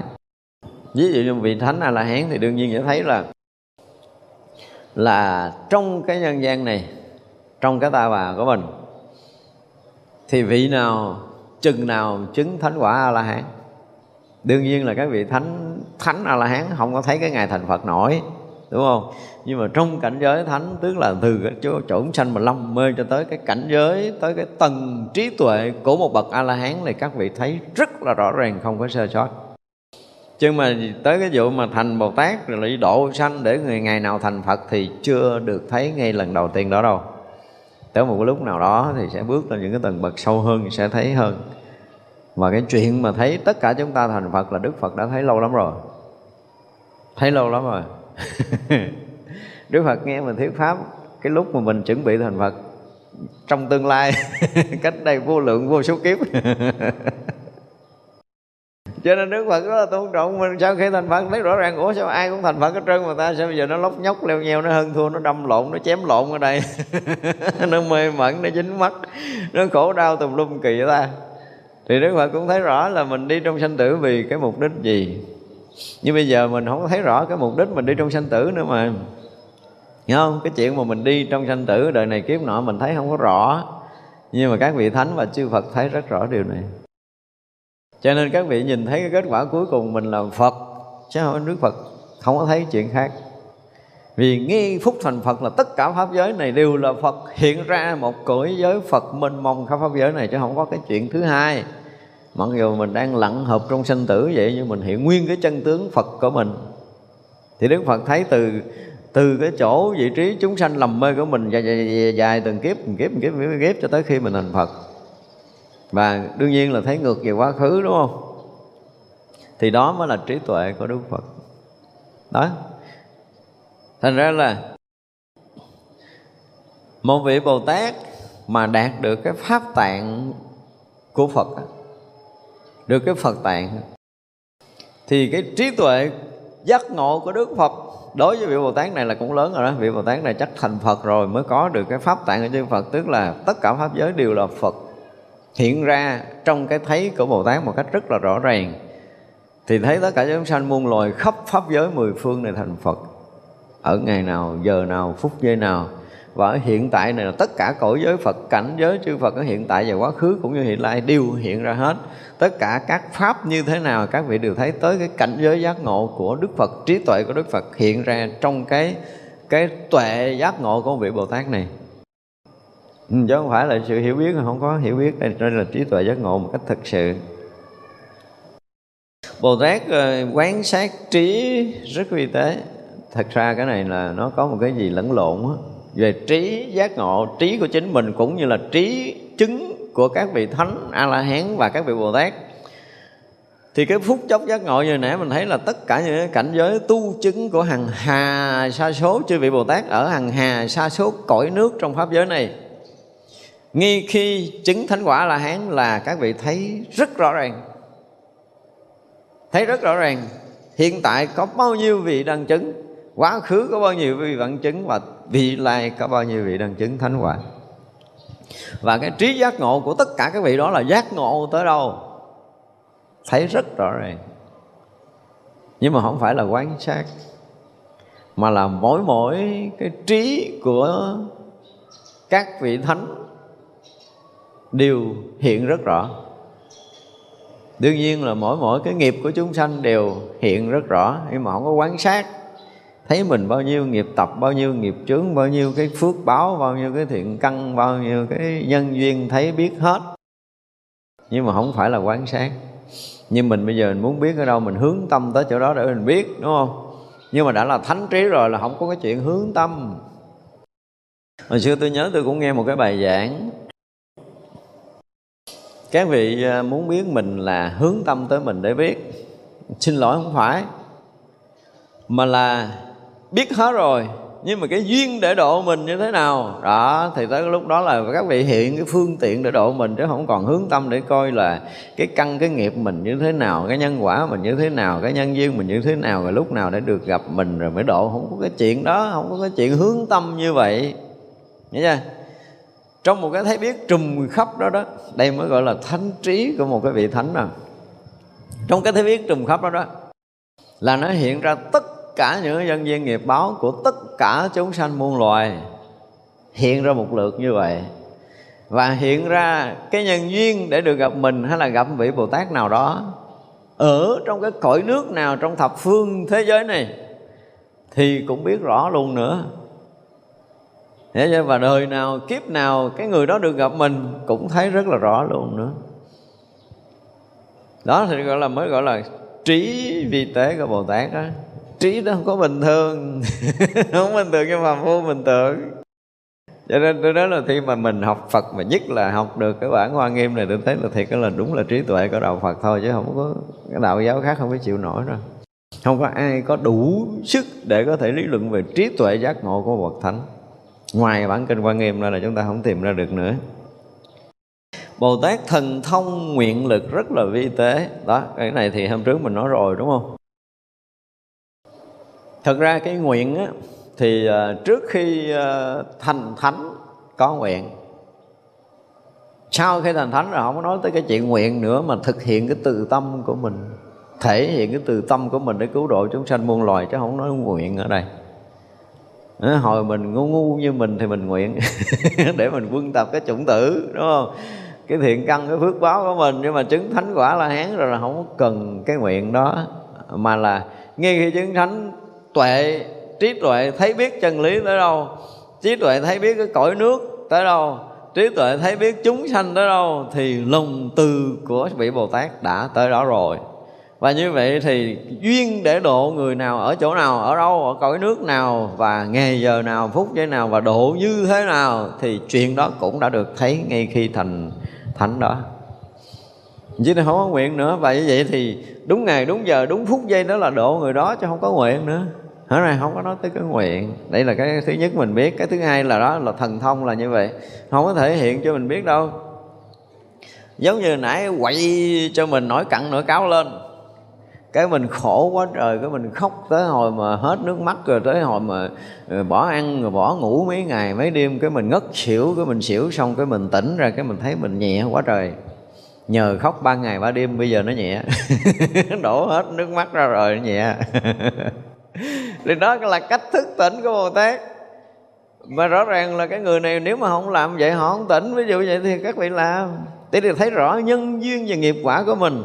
Và cái cách độ mình là các vị thấy rất rõ là phải làm cái gì cho mình thức tỉnh. Thì đó được gọi là thần thông vi diệu của bồ tát. Chứ không phải hiện ra ngoài biểu diễn cho người ta vỗ tay khen. Không có chuyện đó, đừng có chờ. Bồ tát không có rảnh đâu. Làm vậy bao nhiêu đứa thức tỉnh? Bây giờ ví dụ như ngồi đây cái biến mất mà cứ nghe ở đây nói chuyện thì mấy người thức tỉnh nói tôi nghe đi. Hiếu kỳ thì bắt đầu sanh ra, đúng không? Và chờ đợi cái chuyện mà ly kỳ hấp dẫn đó để đi về khoe là tôi bữa nay tôi gặp một cái ông chứng thánh, ổng hiện thần thông ghê gớm lắm. Nhưng mà hiện thần thông rồi mình có tỉnh ra hay không? Mình có được giác ngộ hay không thì các vị làm. Còn nếu mà hiện thần thông ra để mà trở thành mê tín dị đoan mà ở chỗ đó có ông thánh là chắc cái chùa đó linh lắm à tới rồi mang vàng, mang bạc tới, cúng để cầu linh hiển. Chứ có được cái gì. Cho nên các vị mà sử dụng thần thông là chuyển hóa tâm của mình. Và cách nào để chuyển hóa, cách nào để nâng tầm mình là các vị làm. Thì đó mới được gọi là thần thông tự tại của các vị. Cũng như hôm trước mình nói là đang ngồi nói chuyện với mình, đó mà các vị đi cõi trời để có thể khai thị ông trời trên đó thì mình đâu có biết thì đó là thần thông tự tại các vị. Tại vì một vị bồ tát xuống một cái cõi nước không phải là nhân duyên ở cái cõi đó không, mà là nhân duyên nhiều ở cái cõi nào, trong cái giai đoạn nào thì các vị xuất hiện ở cõi đó. Để giờ ví dụ, bây giờ cõi người của mình đó là trong cái cái giai đoạn này, khoảng mấy chục năm này, là cái nhân duyên đối với Bồ Tát là khoảng 8.000 người. Nhưng mà cái cõi kia có 7.999 người thì qua lần khác đi không phải là gì gọi là cái gì ta? Không phải là so đo tính toán. Nhưng mà tại vì cái số người này, cái thời khắc này được gặp một vị Bồ Tát đó. Nhưng bây giờ tới 799 người đó là tới cái thời khắc khác mới được gặp Bồ Tát. Vì nhân quả thấy rất là rõ điều này. Thành ra là đời sau mới tới đó. Chứ bây giờ cái tới đây giáo hóa cho tới 8.000 người ở đây.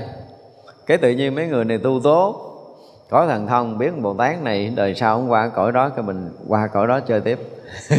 Để được gặp bồ tát độ mình tiếp. Thì đó gọi là cái nhân duyên của mình được tiếp nối để thọ pháp với vị đó, cũng không phải là chuyện đơn giản. Thì ví dụ tới cõi nước này 8 ngàn người được Bồ Tát, Được gặp Bồ Tát, Nhưng mà cái số người mà có khả năng để theo Bồ Tát đời sau là ừ, Điếm tám que chưa có. Chứ không phải mấy người theo nổi đâu thì đương nhiên là nhân viên đó nó không phải đơn giản. Thật ra là Bồ Tát sử dụng cái nguyện lực và thần thông của mình. Ví dụ nha. Ví dụ như bây giờ mình ở cõi này. À, được gặp bồ tát rồi. Và trong nhân quả nhân duyên là đời sau mình sẽ gặp bồ tát ở cái cõi nào đó. Ví dụ mình chưa có thoát khỏi cái hệ mặt trời mình đi đời sau sẽ lên sao kim. Nhưng mà mình tu đời này không có đủ lực để lên đó. Hiểu chưa? Nhân nguyên nghiệp quả mình vẫn còn ở kiếp người này đây rồi mới thấy thần thông của bồ tát nè. Tại vì đời sau một là mình sẽ được lên cõi đó. Nếu mà thấy nhân duyên mình đủ để lên cõi đó bồ tát giáo hóa trên đó. Không á thì à, cái đời sau của mình á vẫn tiếp tục là người đúng không? Nhưng mà ngày tháng năm đó được gặp bồ tát thì bồ tát sẽ xuất hiện trở lại đây để giáo hóa mình. Nhưng mà cả cõi này không ai biết hết đó đó được gọi là thần thông tự tại của bồ tát. Nó mới ghê, chứ còn thần thông mà hiện hiện có thành không, hiện không thành có, rồi hiện trên nách quá lửa, dưới chân quá nước gì đó, là cái chuyện nói chơi thôi, cho vui thôi. Cái chuyện về ngoài, cái chuyện của tề thiên. Còn cái chuyện của bậc giác ngộ, có như vậy, cái thần thông đừng có mong chờ cái kiểu đó. Chúng ta đừng có mong chờ mình cứ là sống tốt, mình tu tốt, tự động đúng ngày, đúng giờ. Đó là bồ tát lại khỏ cái mỏ mình à. Cái này là mình phải tin chắc đây đừng có sợ. Tức là mình nói là cái gì à, theo cái kiểu nghĩa thế gian là à, đệ tử à, tầm sư khó rồi sư thầm, đệ tử nan gì đó. Không có đâu, mấy ông sư không có trí tuệ thì tầm đệ tử nan chứ ông sư có trí tuệ rồi là không biết là lúc nào đệ tử nào nó xuất hiện ở đâu. Thấy rõ, biết rõ chứ không có nan nhưng mà cái hồi mình không có biết đó mình đi kiếm một ông thầy có chánh đạo thì thiệt là khó à. chứ chờ đợi mình phải nói là ừ, mình phải phát nguyện, phát tâm để cầu học chánh pháp, phát nguyện, phát tâm để được thân cận gần gũi minh sư. Đó, cái này là thuộc cái nguyện của mình đó nè. Đó thì mình phát tâm, phát nguyện hàng ngàn giờ cái gì đó, mình hướng tâm tới chánh pháp, hướng tâm tới minh sư để mình được đủ duyên lành hội ngộ được chánh pháp với minh sư trong đời này. Chưa biết là lúc nào muốn thì muốn đó, nhưng mà cái cái duyên để gặp chánh pháp minh sư cũng không phải là dễ. Và đồng thời mình phải nguyện thêm là khi mà được gặp chánh pháp minh sư là để được cái gì? Để được nghe chánh pháp và khai mở cái trí tuệ mình để được thấu hiểu chánh pháp. Đó chưa? Phải thâm nhập chân lý để sớm được giác ngộ giải thoát chứ không phải gặp rồi ngồi uống trà nó dốc rồi đi. Có nhiều người gặp minh sư uống trà một bữa đi rồi là khóc suốt đời, không gặp lại cho nên mình xin được gặp chánh pháp được gặp minh sư để được thân cận, gần gũi được thọ học chánh pháp, để được thấu hiểu chánh pháp, để được tu hành đúng chánh pháp, để được giác ngộ giải thoát ngay trong đời này. Đó là cái nguyện của mình. Để đó mới được gọi là nguyện. Ví như là cả ngày lẫn đêm mà mình chưa có cái này là mình lặp đi lặp lại, Mình thể hiện cái ước muốn của mình, Tha thiết cái mong cầu của mình như thế nào đó, Để một ngày nào đó mình đủ duyên để được gặp. Và được gặp Minh Sư rồi là không có ờ, Cái gì nữa, Không có bất kỳ một cái việc gì có thể làm mình xa rời khỏi chánh pháp và minh sư, đúng không? Có nghĩa là nguyện được gặp và mãi mãi được thân cận gần gũi cho tới ngày được giác ngộ giải thoát thành phật. Đó, mình có nguyện cái kiểu của mình, nó gì đó. Cái dài dài dài vậy được gọi là nguyện. Đó mới được gọi là nguyện, đúng không? Thì tùy cái giai đoạn mà học hiểu của mình, tùy cái trí tuệ của mình mà mình phát tâm phát nguyện.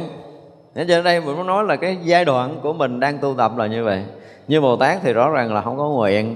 Cái thứ hai là nói cái từ thần thông chứ thực sự không phải. Dùng cái từ thì giống như thần thông nhưng mà không có. Không có thần thông đâu, tại vì các vị sau khi chứng thánh là thông tam giới là muốn hiện cõi nào hiện, muốn hiện ở đâu hiện, muốn hiện kiểu gì hiện. Đó là cái sức tự tại của các bậc thánh.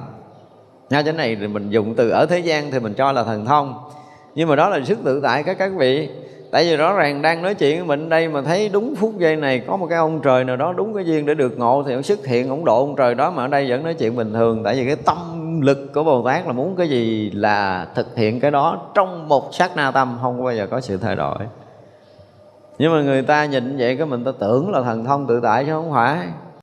Tất cả các vị thánh, cái sức tự tại của thánh, sức tự tại tâm của các bậc thánh kèm theo cái từ tâm của các bậc thánh, kèm theo cái gọi là cái gì? Phương tiện của các vị thánh. Đó. Trí tuệ giác ngộ, từ tâm, phương tiện. Và nhân duyên nhân quả của cái người được độ ở đâu, phút giây nào, thì tất cả vị bồ tát đều rất đúng cái nhân quả khi độ người đó. Chính xác một trăm phần trăm không trễ không sớm đó mới là cái điều kỳ diệu cho nên mình học Phật pháp có nhiều. Khi mình thấy mình lâu quá mình cầu mình ờ, mình muốn được giác ngộ sớm hơn nhưng mà không có được. Không có được. Phước mình nó chưa đủ tuệ mình nó chưa đủ công phu mình chưa đủ tâm nguyện mình chưa đủ. À, cái tâm nguyện nó trở thành một cái lực để thúc bách mình đi trên lộ trình giác ngộ giải thoát. Nếu mình không có nguyện thì mình mốt mình bẻ chĩa. Muốn cái này ghê gớm lắm nhưng mà thôi làm không được làm cái khác muốn theo ờ, sư phụ tu, nhưng mà thấy cái bộ sư phụ tối ngày mặt hầm hầm như định hâm thôi, kiếm thầy khác hiền hiền dễ chịu theo. Kiểu đó, vậy đó. Cho nên nó là một cái gì đó. Nhưng mà nếu như mình đã có tâm nguyện rồi, đúng không? Mình phát nguyện trước tam bảo là mình sẽ được thân cận gần gũi minh sư này để có thể thọ học bất kỳ chánh pháp nào của minh sư này truyền dạy để mình có thể nhận hiểu được một cách tương tận tất cả những lời dạy đó, nó phù hợp với chánh pháp để mình có thể tu hành đúng chánh pháp, thì đó là một cái tâm nguyện rất là dài của mình khi mà mình bắt đầu đi tìm cầu chân lý. Chứ nhiều khi bây giờ tôi nói thiệt là mấy người vô chùa chưa biết là có tâm nguyện đúng vậy chưa nữa. Có ai đây phát nguyện đúng vậy không? Đưa tay tôi lên coi thử coi. Chứ không phải dễ đâu mà bây giờ nếu mình đi tầm sư học đạo mà nó có cái tâm này mình tầm cái gì mình kiếm cái gì? Kiếm gặp ổng đừng cự lộn hay làm cái gì? Đúng không? Tại vì ổng gieo duyên giống như nãy đúng không? Ổng đã gieo nghịch duyên với mình. Chọc cho mình chửi ổng hay là là, là là là gì đó. Đại khái là vậy. Đã gieo nhân duyên mình cách đây mấy ngàn kiếp rồi. Thì đời này gặp lại nè dù là nghịch duyên hay thuận duyên, đối với binh sư thì cũng cho con mở cái tâm con ra để đón nhận tất cả đạo lý của vị thầy đó. Phải phát nguyện đó mới được. Nhiều khi là hồi mấy đời trước, ổng giả bộ gieo nghịch duyên với mình, đời này lên cái mình, cái cái thức tâm cũ của mình. Nhìn thấy ông thầy khó chịu nói chuyện khó nghe. Biết ổng có đạo đó nhưng mà ổng nói chuyện khó nghe lắm. Mà cự lộn ổng thì dễ chịu hơn, mà nói chuyện thuận thuận ổng thì khó nói. nói vậy mình gặp lần nghịch duyên cho nên phải phát nguyện, phát tâm thêm khúc nữa là nếu trước kia mà con có thuận duyên hoặc nghịch duyên với vị ờ, Bồ Tát đó, với vị Minh Sư đó thì xin cho con, đúng không? Đủ cái thiện căn phước đức để con mở tâm, con đón nhận tất cả đạo lý thuận nghịch từ vị thầy đó. Gặp lại lần này ông chửi nhiều hơn mà mình giác ngộ. Vậy mới vui, tức là có những cái thuận và cái nghịch có thể làm cho người ta giác ngộ. Và cái này nó hiếm lắm có một chuyện ờ, đi quanh trên vị thiền sư đó rồi. Ở trung hoa mỗi chuyện này của trung hoa. Cái ông thiền khách lại gặp vị thiền sư đắp y rất là nghiêm, nghiêm chỉnh đảnh lễ. Môn phật thưa thầy thế nào lễ Phật pháp? Rồi cái thằng ngu si mày ở đâu tới? Mày ăn cái gì mày uống cái gì? Mà cái đầu mày ngu quá ông chửi cho một lọt, chửi cái hộ này cũng không chịu hết nổi. Thưa thầy con con hỏi đạo lý chứ không phải con tới đây nghe thầy chửi. Ông nói ủa vậy ta chửi người hả? Cái ông này ông ngộ. Nói vậy đó ngộ đạo kiểu đó. cho nên bồ tát có khi là tạo nghịch duyên cho tới chỗ tận cùng để phá vỡ mình. Nhưng mà mình nữa là nếu mà được giáo hóa theo cái kiểu thuận duyên thì cái chuyện đó là khác à. Để thì mỗi người được ngộ một duyên, chứ không mình mình đợi cái ông thầy kia ông chửi rồi mình ngộ giống ông thầy kia thì khó lắm à. Không có, tại cái duyên mình được độ theo cái kiểu đó. Còn bồ tát thì như nãy mình nói là ở đây không phải là thần thông, ha? nãy mình nói không phải là nguyện rồi, bây giờ phải nói tiếp là không phải là thần thông mà là gì? Cái trí tuệ giác ngộ của vị đó đã bao trùm cái pháp giới này rồi. Cái tâm từ cũng bao trùm pháp giới này rồi. Nhưng mà cái duyên của mình được độ lúc nào là bồ tát xuất hiện để độ lúc đó chứ không phải là thần thông. Nhớ, mình nhìn theo cái nghĩa của thế gian rõ ràng là nó thần thông, nhưng mà thật sự cái này không phải là tất cả những cái tâm từ của các bậc thánh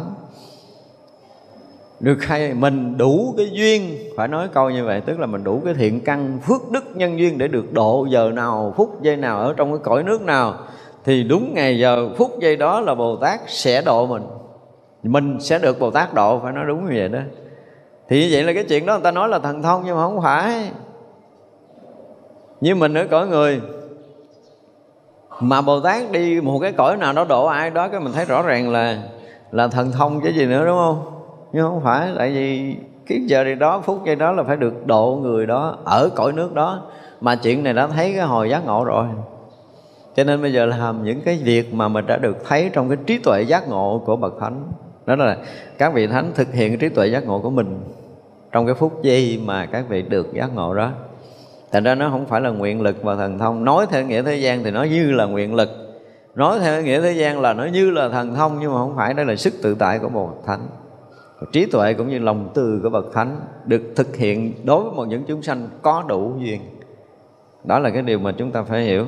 Bồ Tát diễn thuyết tam muội rất vi tế thì cái này hôm trước mình nói rồi. Cái này diễn thuyết cũng như cái xuất sanh tam muội á.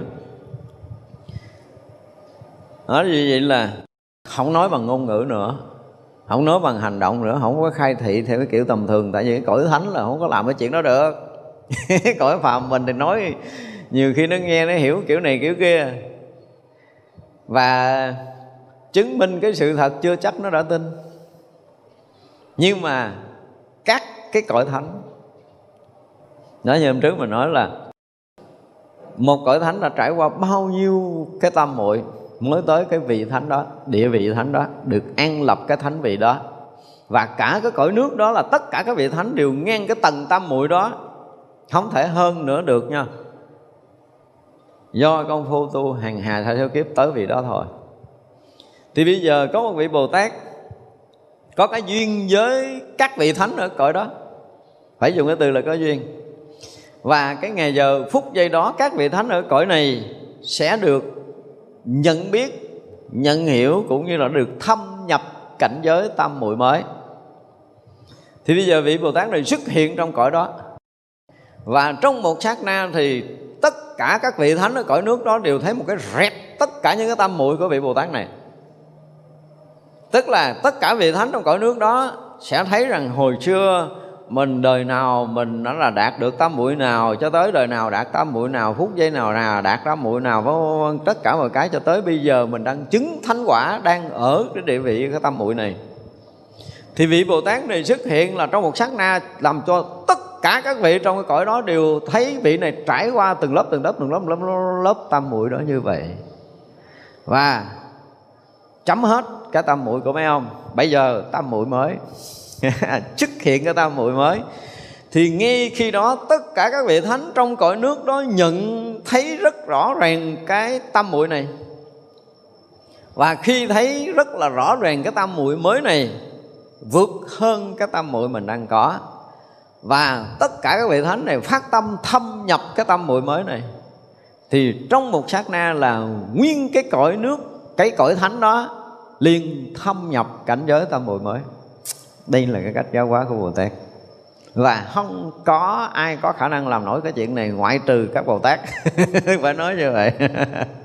Không ai có khả năng hiểu cái chuyện này, ngay cả các vị ở cõi trời nha. Cõi trời thì không có tới mấy cái cõi thánh được rồi, nhưng mà nếu mà muốn nói các vị ở cõi trời mà mỗi khi các vị bồ tát tới để giáo hóa, như vậy là cõi trời nó nhiều cái tầng bậc phước báo, nhiều cái tầng bậc trí tuệ lắm.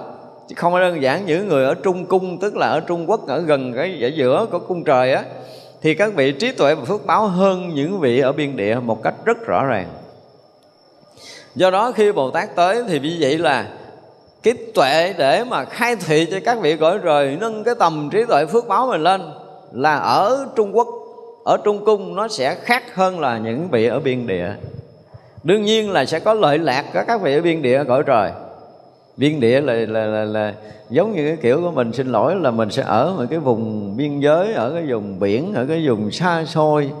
Thì rõ ràng khi mà mình đi tới những cái vùng rừng núi ờ, thâm sâu thỉnh thoảng có một vài người tu nhưng mà đa phần những người đó là cái sự hiểu biết cái sự học hỏi của họ sẽ kém đi trí tuệ cái sự tiếp thu với đạo lý họ cũng kém và những người vùng biển cũng vậy. Thì vùng biển được xem là cái vùng mà gọi là biên địa. Thì ờ, cái phước báo của họ sẽ thấp đi. Giống như hôm trước mình nói chuyện của các vị cõi trời rồi đúng không? Cái là gần cái trung tâm của cõi trời. Tức là, là gần cái cái cái Trung Quốc tức là ở giữa của cái cõi nước đó. Thứ nhất là lầu đài đẹp rực rỡ, ánh sáng vô tận, rộng rãi. Cái thứ hai là y phục của các vị ở cõi đó, nó cũng sẽ đẹp rực rỡ. Và cái thứ ba là gì? Cái thức ăn của vị đó đựng trong cái bát gì? Đó, cái vị mà gọi là phước báo lớn thì cái bát mình tưởng tượng giống như kim cương, nhưng không phải kim cương của mình. Nó là quý đem lên cõi trời, nó nó chưa tách thành rác trên đó, nó ở đó mà quý. Nhưng mà được ví dụ, được ví dụ giống như là quý nhất là cái bát kim cương, kế đó là bằng vàng, kế đó bằng bạc, kế đó là cái gì nữa rồi, kế đó là cái muỗng dùa. Mình tưởng tượng vậy đó. Thì nó từ ở trung cung, trung quốc cho tới cái viên địa là nó sẽ tình tự thứ lớp rất rõ ràng như vậy. Nó giống như bây giờ mình đi tới thành thị, mình thấy lầu đài rồi, về trường thôn quê thấy cái nhà mục rách nát ở quê đại khái là như vậy. Thì cái phước báo của các vị như vậy là sẽ, nó khác ở cái cõi của mình như thế này nè khi mình đi sanh lên cõi trời, thì tự động cái phước báo mình nó chiêu cảm với cái nhà, chiêu cảm với cái y phục, chiêu cảm với cái đồ đựng thức ăn và chiêu cảm với cái thức ăn đó là tự động chiêu cảm tùy theo phước của mình. Hiểu không? Nhưng mà cái cõi người của mình nó lẫn lộn lắm những cái người mà lên Sài Gòn cái bắt đầu ờ, có tiền ở mua ở chung cư tầng thứ trăm lẻ tám ở trên cao. Nhưng mà đủ tiền, có mấy tỷ để mua một cái căn phòng thôi là cũng ở tuốt lên cao rồi. Cái kia không có chuyện đó, cõi nước kia không có cái vụ mà mà người kém phước mà được ở lầu cao là chuyện đó không bao giờ có. Không có cái chuyện đó.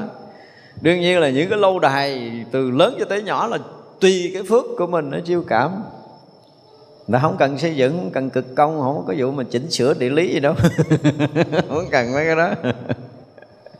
Phước tới đâu chưa cảm lầu đài đó đó. Đó.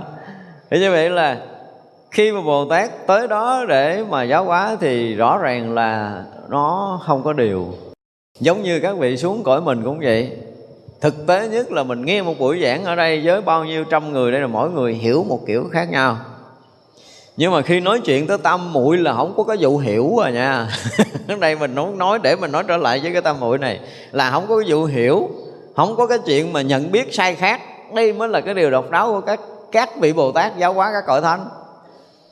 Nhớ quá những cái cõi phàm mới thì ôi sao nó lung tung xà beng. Nó nhiều tầng, nhiều lớp, nhiều trình độ, nhiều căn cơ, nhiều nghiệp tập nhưng mà đã thánh rồi là không có chuyện nhiều nghiệp tập, hiểu chưa? Nó sạch hết nghiệp tập rồi mới chứng thánh và thánh nữa đó thì đạt tới cái cảnh giới tâm muội đó mới vô được cái tầng thánh đó. Và tầng thánh đó được khai thị thì nguyên cái tầng thánh đó là sẽ vào một cái tầng tâm muội mới là sẽ sang một cái tầng thánh mới. Ví dụ nha, cái cõi này là có 8 tỷ ông thánh và ngang cái tầng tâm muội đó thôi. Thì khi vị bồ tát này giáo hóa thì vị bồ tát này nó trải qua tất cả những tâm muội của tất cả các vị thánh đang cõi nước đó là họ, ông nào cũng thấy xác định một cách rất rõ ràng là ông này mình có tâm muội gì, ông này có tâm muội đó cho tới ngang mình. Hiểu chưa? Thì tất cả vị thánh trong cái cõi đó đều thấy và chấp nhận cái điều này một cách xác thực. Và rồi cái vị bồ tát này bắt đầu thể hiện cái tâm muội mới.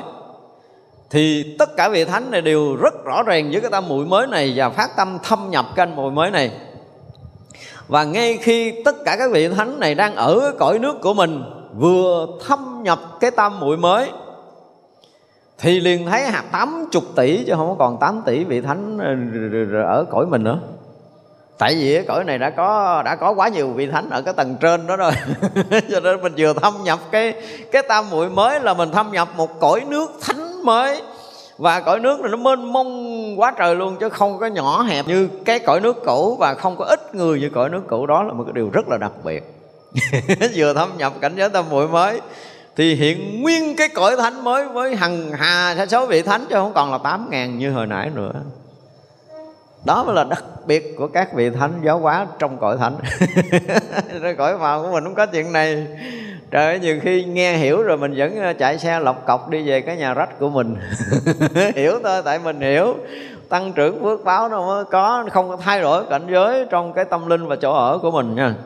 Nhưng mà các vị thánh cũng như các vị cõi trời ví dụ nha ví dụ nãy mà nói chuyện cõi trời mà nói chưa hết thì cái ông trời tuốt ở ngoài viên địa ngoài á thấy chưa là hồi xưa phước báo là nhà ở không, gọi là lầu đài không có đẹp chứ, cũng không phải thua mình ở đây đâu. Lầu đài mà là là bét bét bét bét nhất ở trên cõi trời thì cũng hơn cái lầu đài mà quy hoàng nhất ở cõi này. Cõi này không có so sánh được. Như vậy là ông ở cái lâu đài rất là ờ, gọi là nhỏ so với cõi trời, so với trung cung so với trung quốc. Thì bữa nay ông nghe giảng pháp, đương nhiên là ông không có thăng lên cái tầng trời khác, ông có một cái nhận hiểu khác hơn ngay khi nhận hiểu khác hơn cái phước báo ông tăng trưởng khác hơn cái tự động cái ông thấy ủa sao y phục ông đẹp hơn? Bữa nay thức ăn ngon hơn cái bát đựng tốt hơn. Và ủa sao cái nhà mình bự hơn? Nó ghê vậy đó tức là đối với các cõi á, mà những cái cõi cao hơn cõi người của mình á, thì nghi cái thay đổi cái thấy nhìn cái thấy hiểu là thay đổi luôn cả cái phước báo thay đổi luôn tất cả những cái sinh hoạt trong đời sống của chính họ. Khác cõi người mình ghê lắm bây giờ có người mình sau khi mà thấu hiểu được chánh pháp rồi, đúng không? Tại vì cõi hiểu, cõi người của mình nó chậm lắm. Nó thấy đúng chánh pháp rồi. Cái mình sống đúng chánh pháp bắt đầu phước mình nó tăng từ từ từ từ từ từ từ từ, năm năm, bảy năm. Mà ví dụ như mình từ hồi mình hiểu Phật pháp cho tới 5 năm sau, cái tự nhiên cái mình cũng có một cái nhà lầu, có cái xe hơi. Mình có cái phương tiện sinh sống nó là tốt hơn. Thì vậy là mình mất nhiều năm lắm nhưng mà các cõi khác đó, nó phước báo hơn mình là chớp mắt đã thay đổi tất cả mọi thứ. Cái khác là như vậy cái khác là như vậy. Thì vậy là cái khác cõi trời là cái khác gì? Là ăn mặc ở thấy không? Có những cõi trời cái khác nhau về thiền định nó cũng giống như là cái thiền định ờ, không không có giống thiền định cái tâm muội của vị thánh đâu. Nó chỉ là cái cảnh giới định thôi thì các vị Bồ Tát mà tới những cõi trời mà các vị thường trực đi ra vào trong các cảnh giới định của mình. Thì các vị Bồ Tát này cũng dùng cái định lực, ở đây dùng cái định lực chứ chưa đạt tới cái tam muội của bậc thánh thôi ở đây tôi đang nói là dùng cái định lực của mình. Và chính cái định lực này, cái định lực này nó sẽ là một cái ngôn ngữ giáo hóa cho các người đang ở trong định đó tức là cái lực tác động để các vị thấy rõ ràng là cái định của mình nó có một cái gì đó cần phải thay đổi để tiến bộ hơn. Thì trong định đó, các vị này có thể đổi được, tức là thăng một cái bậc định của mình ở nơi tâm. Mình xa rồi cái mê lầm, ngã chấp gì đó ở nơi tâm của mình, rồi mình đạt được cái định cao hơn.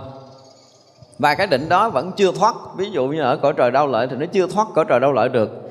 Thì vẫn ở trong cõi trời đó, nhưng mà định đã sâu hơn rồi và đương nhiên là định sâu hơn rồi thì cái cảnh giới mọi cái sinh hoạt ở nơi đó cũng sẽ thay đổi theo. Thay đổi định lực là thay đổi một cái phước báo rất là lớn. Thay đổi cái nhận hiểu là nó nhỏ. Đó, đó nãy mình nói cạn cõi trời đó thì nhỏ trong cái việc ăn mặc ở thôi nhưng mà thay đổi định lực là thay đổi một cái tầng tâm linh khác hoàn toàn. Còn thay đổi một cái tâm muội của một vị thánh là rõ ràng là thay đổi một cái cõi giới thánh hiền nó mênh mông rộng lớn hơn sáng suốt hơn năng lực nó nhiều hơn và cái việc mà phải tự tại để đi lui tới trong tam giới cứu độ chúng sanh nó sẽ sẽ lớn mạnh hơn. Thành ra là cái việc mà gọi là diễn thuyết bằng tam muội á, tam muội thì không diễn thuyết là bằng cái miệng đâu, không có mà diễn thuyết theo cái kiểu mình nói như vậy đó. Thì các vị thánh đó sẽ thay đổi. Thay đổi là thâm nhập một cái cảnh giới tam muội rộng lớn, sáng suốt mầu nhiệm minh mông, vĩ đại hơn. Mà các vị bồ tát là tới những cái tầng thánh đó là chỉ làm cái việc này như vậy là ví dụ như sang một cái tầng bậc thánh mới là do đã thâm nhập một cảnh giới tam muội mới, được vị bồ tát mới khai thị mình, thì các vị thánh này cũng sẽ bắt đầu tiếp tục theo cái hạnh của các vị bồ tát là bắt đầu ờ, là là cái gì? Đi tất cả các cõi để làm lợi ích chúng sanh. Cho tới một ngày, tất cả các vị thánh ở một cái tầng tâm muội mới này, trong cõi nước mới này, đủ cái, gọi là cái gì? Đủ cái duyên đi, mình nghe dễ hiểu là đủ cái duyên đi để có thể được khai mùa, khai ngộ, được nghe cái diễn thiết tam muội, thấy chưa? Thì vị bồ tát này cũng sẽ xuất hiện trong cõi nước đó. Vị bồ tát khác, chứ không chắc là vị bồ tát này ở mỗi một tầng cảnh giới là một cái tầng bồ tát giáo hóa. Một bằng nhân duyên của bồ tát giáo hóa thì vị bồ tát mới này sẽ xuất hiện trong cõi nước đó. Và cũng nói chuyện như hồi nãy nữa, tức là phải trải qua tất cả cảnh giới tam muội mà tất cả vị thánh này đã từng trải qua không có làm vậy là không nói chuyện được đâu ấy à. đó là cách khác. Không phải là chứ, muốn chứng minh, nhưng mà phải thể hiện thể hiện tất cả những ngôn ngữ của tam muội mà các vị này đã trải qua. Xong rồi mới hiện một cõi giới, một cảnh giới tam muội mới. Và tất cả các vị bồ tát trong cái, các vị mà thánh trong cái cõi giới này đều phải nói là sinh tâm hoan hỷ, kính trọng cảnh giới tam muội này là phát tâm thâm nhập, thì ngay phút đó được thâm nhập tới các vị thánh nó không có nhọc nhằn như cõi của mình. Học rồi tu công xương sống mà mình không thấy mình tiến tới đâu. Chứ nghe đồng đồn gạo lứt muối mè phát triển trí huệ, ăn rồi cũng chán thôi, ăn kẹo sướng hơn. Không có chuyện đó. Mà vừa nghe vừa phát tâm là chứng tới. Đó mới là cái điều đặc biệt của các vị thánh. Vậy như vậy là không có cái chuyện cũng vượt tầng nữa. Một cái điều rất là kỳ lạ là rất là, gọi là gì, Thứ bậc, Rất là trình tự, Chứ không có cái chuyện vượt tầng. Như mình ở đây xuống cõi người của mình có một cái ông bạn chơi chung với mình, tu chung với mình, ăn chung, sống chung, chia sẻ kinh nghiệm, tu tập, học cùng thầy cũng tối ngồi thiền chung, tụng kinh chung. Tự nhiên cái ổng nội, ổng đi đâu đó mấy ngày, cái ổng thành giảng sư nổi tiếng. Tức là ông này ông vượt bậc vượt với cái bậc của mình nhưng mà đối với bậc thánh là không có vượt được đâu, hiểu không? Bậc thánh là phải rất là thứ tự, anh tới đó, công đức anh tới đó, phước đức anh tới đó, trí tuệ anh tới đó, lòng từ anh tới đó, anh lợi ích chúng sanh tới đó thì anh sẽ được cái tam muội đó. Không bao giờ thay đổi, đây là cái quy luật rồi, không có bao giờ thay đổi được. Cho nên toàn cái cái cái cõi thánh này sẽ được nâng một tầng tam muội và ở một cõi thánh mới rộng lớn sáng suốt, nhiệm màu, năng lực tự tại hơn. Ví dụ vậy là chỉ đến cái đó thôi chứ không thể hơn được. Không ông nào trong cái cõi đó hơn, tại trên đó, trên trên cái cõi đó là không có chuyện lãnh đạo, không có cấp cao, cấp dưới, không có người lớn, người nhỏ, không có cái chuyện này. Cõi đó thì không có cái chuyện này. Cõi đó là thánh là thánh và đã là thánh là như nhau hết, không có chuyện cao thấp. Và không ai lãnh đạo, ai tại vì trí tuệ giác ngộ, không ai sai lầm, không có cần phải quy củ, quy điều, quy luật, không có cái chuyện này nha, không có, tuyệt đối không có là định ở đó, là ngang tầng đó là xong chuyện, là xong chuyện. Thì vậy là trong hết các vị thánh trong cõi này. Ha ngang phước báo ngang trí tuệ ngang cái định lực ngang cái phương tiện độ sanh và ngang cái lòng từ. Thì như vậy là tất cả các vị trong cái cõi này là đi khắp tất cả các cõi nước để lợi ích chúng sanh.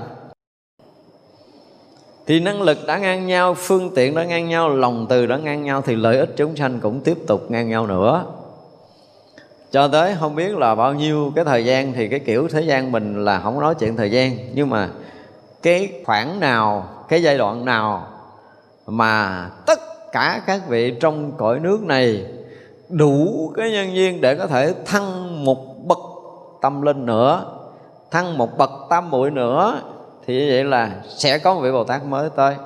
Vì các ông đã đủ rồi, đủ cái phước để bước thêm một bậc nữa rồi thì vị Bồ Tát mới cũng sẽ thể hiện thuyết giảng tất cả những tâm muội đó và thể hiện tâm muội mới. Tất cả các vị này chấp nhận được ngang đó mới chấp nhận nè. Một cái điều rất là hay là mình không tới đó mình hoàn toàn không chấp nhận. Giống như ở đây mình là, mà trình độ mình vậy mình nói kia là mình không hiểu nổi vậy đó. Thì không thấy nổi. Không có cái phước không có cái tuệ đó. Không có cái tầng bậc định ở trong cái nội tâm. Nội tâm của mình ngang cái tầng đó thì mình chấp nhận cái chuyện đó là mình thâm nhập cảnh giới đó luôn hiểu chưa? Trong cái cảnh giới thánh nó hoàn toàn khác với cái tất cả các cõi khác. Vậy nên thiếu một chút là không có được nghe, không được thấy. Không được nghe đâu, không được thấy. Mặc dù nói chuyện ở trước mặt của mình nhưng mà không nghe, không thấy. Các vị khác thấy nhưng mà không thấy. Nhưng mà thực sự cõi nước đó là không có cái chuyện như vậy. Không có cái chuyện là người này hiểu, người kia không hiểu. Không có cái chuyện người này hiểu hơn người kia. Cũng không có chuyện này luôn nữa đó là một cái chuyện rất là đặc biệt trong tất cả các cõi thánh mà cái cách giáo hóa các cõi thánh luôn luôn là như vậy. Chúng ta phải thấy nó có một cái gì hoàn toàn nó không có giống dưới cái cõi phàm của mình miếng nào hết. Không có giống miếng nào hết ngồi đây người hiểu vậy người hiểu khác. Rồi về tối nay người tu kiểu này, người tu kiểu khác. Người sẽ khai mở trí tuệ kiểu này, người khai mở trí tuệ kiểu khác. Người tăng phước kiểu này, người tăng phước kiểu khác, đúng không? Đó là cái cõi phàm của mình. Cõi thánh tuyệt đó không có chuyện này. Không biết là dù có ngồi ngay cái mặt đó mà nói hoài, suốt đời cũng không biết luôn. Không có thâm nhập được cái cảnh giới tâm muội mới. Cho nên cảnh giới tâm muội đó là phải xứng dưới cái cõi nước đó. Và cõi nước đó thì cái vị thánh đó mới tới nói được cái chuyện đó. Vị thánh ở cái tầng thánh khác không nghe, không hiểu, không biết. Chỉ là thấp hơn một tầng tâm muội là không có cách nào có thể hiểu biết. Mà là tám mũi gần cao là việc lợi ích chúng sanh gần nhiều. Đó mới là một cái điều rất đặc biệt trong tất cả các cõi thánh. Thì đó không phải là gì mình muốn phấn đấu mình tăng. Không phải như vậy. Không có cái chuyện đó nha. Ví dụ như giờ mình gắng phấn đấu để mình được tăng lương. Là cái cõi thế gian. Nó có một cái sự khác biệt là cái tâm từ của các vị đó. Hiểu chưa? Cái tâm từ các vị nếu mà lợi ích chúng sanh nhiều thì cái tâm từ nó lại càng được thực hiện một cách rõ ràng hơn là nhiều chúng sanh lợi ích hơn. Đó là cái từ tâm được được có khi chứng thánh quả rồi. Và đó là từng bước từng bước từng bước từng bước theo cái chuyện mà nhân duyên của chúng sanh đã được mình độ là cái chuyện đó cũng đã được thấy trong cái lúc mình thành thánh rồi. Cho nên là các vị đã thực hiện được cái từ tâm của mình mà các vị thánh nghi cái thấy đó là không có thay đổi. Ngay từ đầu như nãy mình nói đã lập cái vị đó là không thay đổi.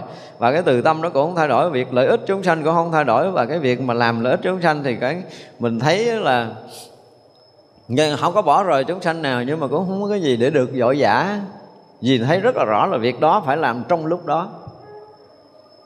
Bao nhiêu việc làm trong lúc nào thì phải dùng cái từ là rất trật tự mặc dù không có xếp lịch, nhưng mà trật tự vô cùng tận.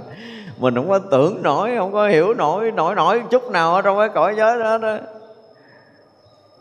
Không có nói hết được, không có nói hết được. Nhưng mà đây nói về cái chuyện mà thuyết tam muội á, để mình muốn nói tới cái chuyện thuyết tam muội để cho mình thấy là là ước gì mình được tới cõi đó. Để mình nghe, mình thấy một lần. trên tất cả những cái tuyệt vời, để mình nói đây là mình nói bằng cái ngôn ngữ thế gian thôi.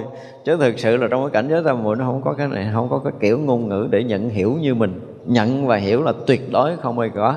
Ý vậy là khi mà cái tâm từ của mình, Cái việc lợi ích của mình tương hưng cảnh giới tam muội mới Là tự động mình thâm nhập cái cảnh tam muội mới.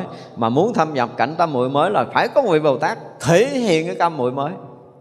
Đó mới là cái điều đặc biệt và khi mà mình một vị bồ tát mà thể hiện cái tam muội mới là mình đủ cái trí tuệ để có thể thấy biết hết cái cảnh giới tam muội nó tới cái ngần nào. Đúng không? Từ cái ánh sáng cho tới cái gọi là cái rộng khắp. Hiểu không? Cái mênh mông rộng khắp của cái cảnh giới tam muội này như thế nào? Cái ánh sáng của cảnh giới tam muội này ra làm sao? Mình gọi là cái gì đó, cái cái yên định, cái an lạc là không thể dùng ở đây được nữa luôn á. Nên là không có chuyện mà an lạc hơn, rồi phúc lạc hơn, không có cái chuyện là cái chuyện tầm phào ở cõi này. Nhưng mà cái cảnh giới tâm muội là không có cái chuyện an lạc hơn. Không có chuyện phúc lạc hơn, không có chuyện sâu hơn, mà là mênh mông và sáng suốt, vĩ đại hơn. Mỗi một cảnh giới tâm muội cao hơn là một cái gì đó mênh mông hơn, sáng suốt hơn, vĩ đại hơn, năng lực vô tận hơn. Đó để thâm nhập cảnh giới tâm muội mới. Nó khác với cái cõi phàm, khác với cái hiểu của mình lâu nay.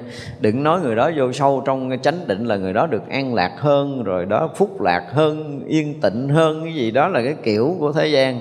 Không có còn cái màu sắc này. Ở trong cảnh giới thánh là không có màu sắc này.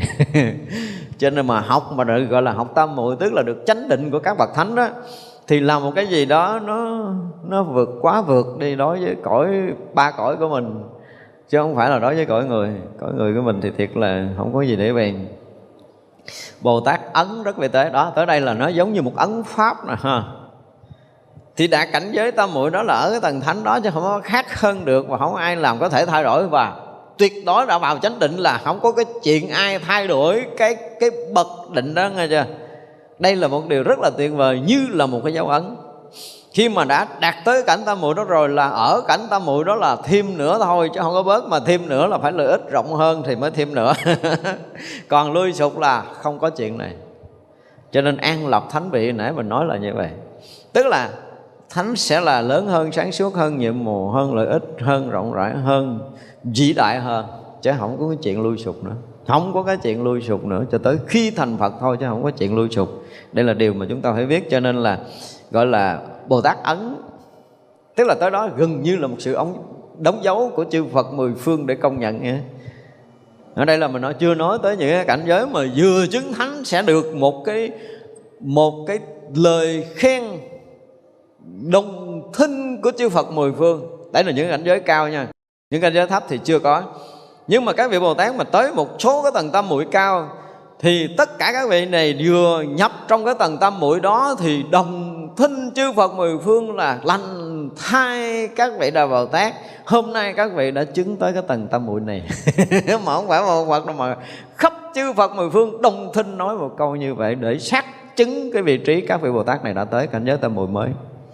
Gọi là dấu ấn. Tới đây là bắt đầu dấu ấn. Vi tế của Bồ Tát hiện ra. À ra đó tâm bụi là nói cái gì nó thuộc cái dạng mà nổ quá trời rồi nổ quá rồi mệt thôi nghỉ đi. Nói còn hơn nói chuyện trên trời nữa đúng không? Nói chuyện cõi trời nó khác nhưng mà nói tới đây nó hơn nói chuyện trên trời. À, ra đây thực sự là một cõi giới nổ theo cái kiểu phàm của mình đó à, chúng ta nghĩ ha. Như vậy? Chắp tay hồi hướng chúng sanh vô biên.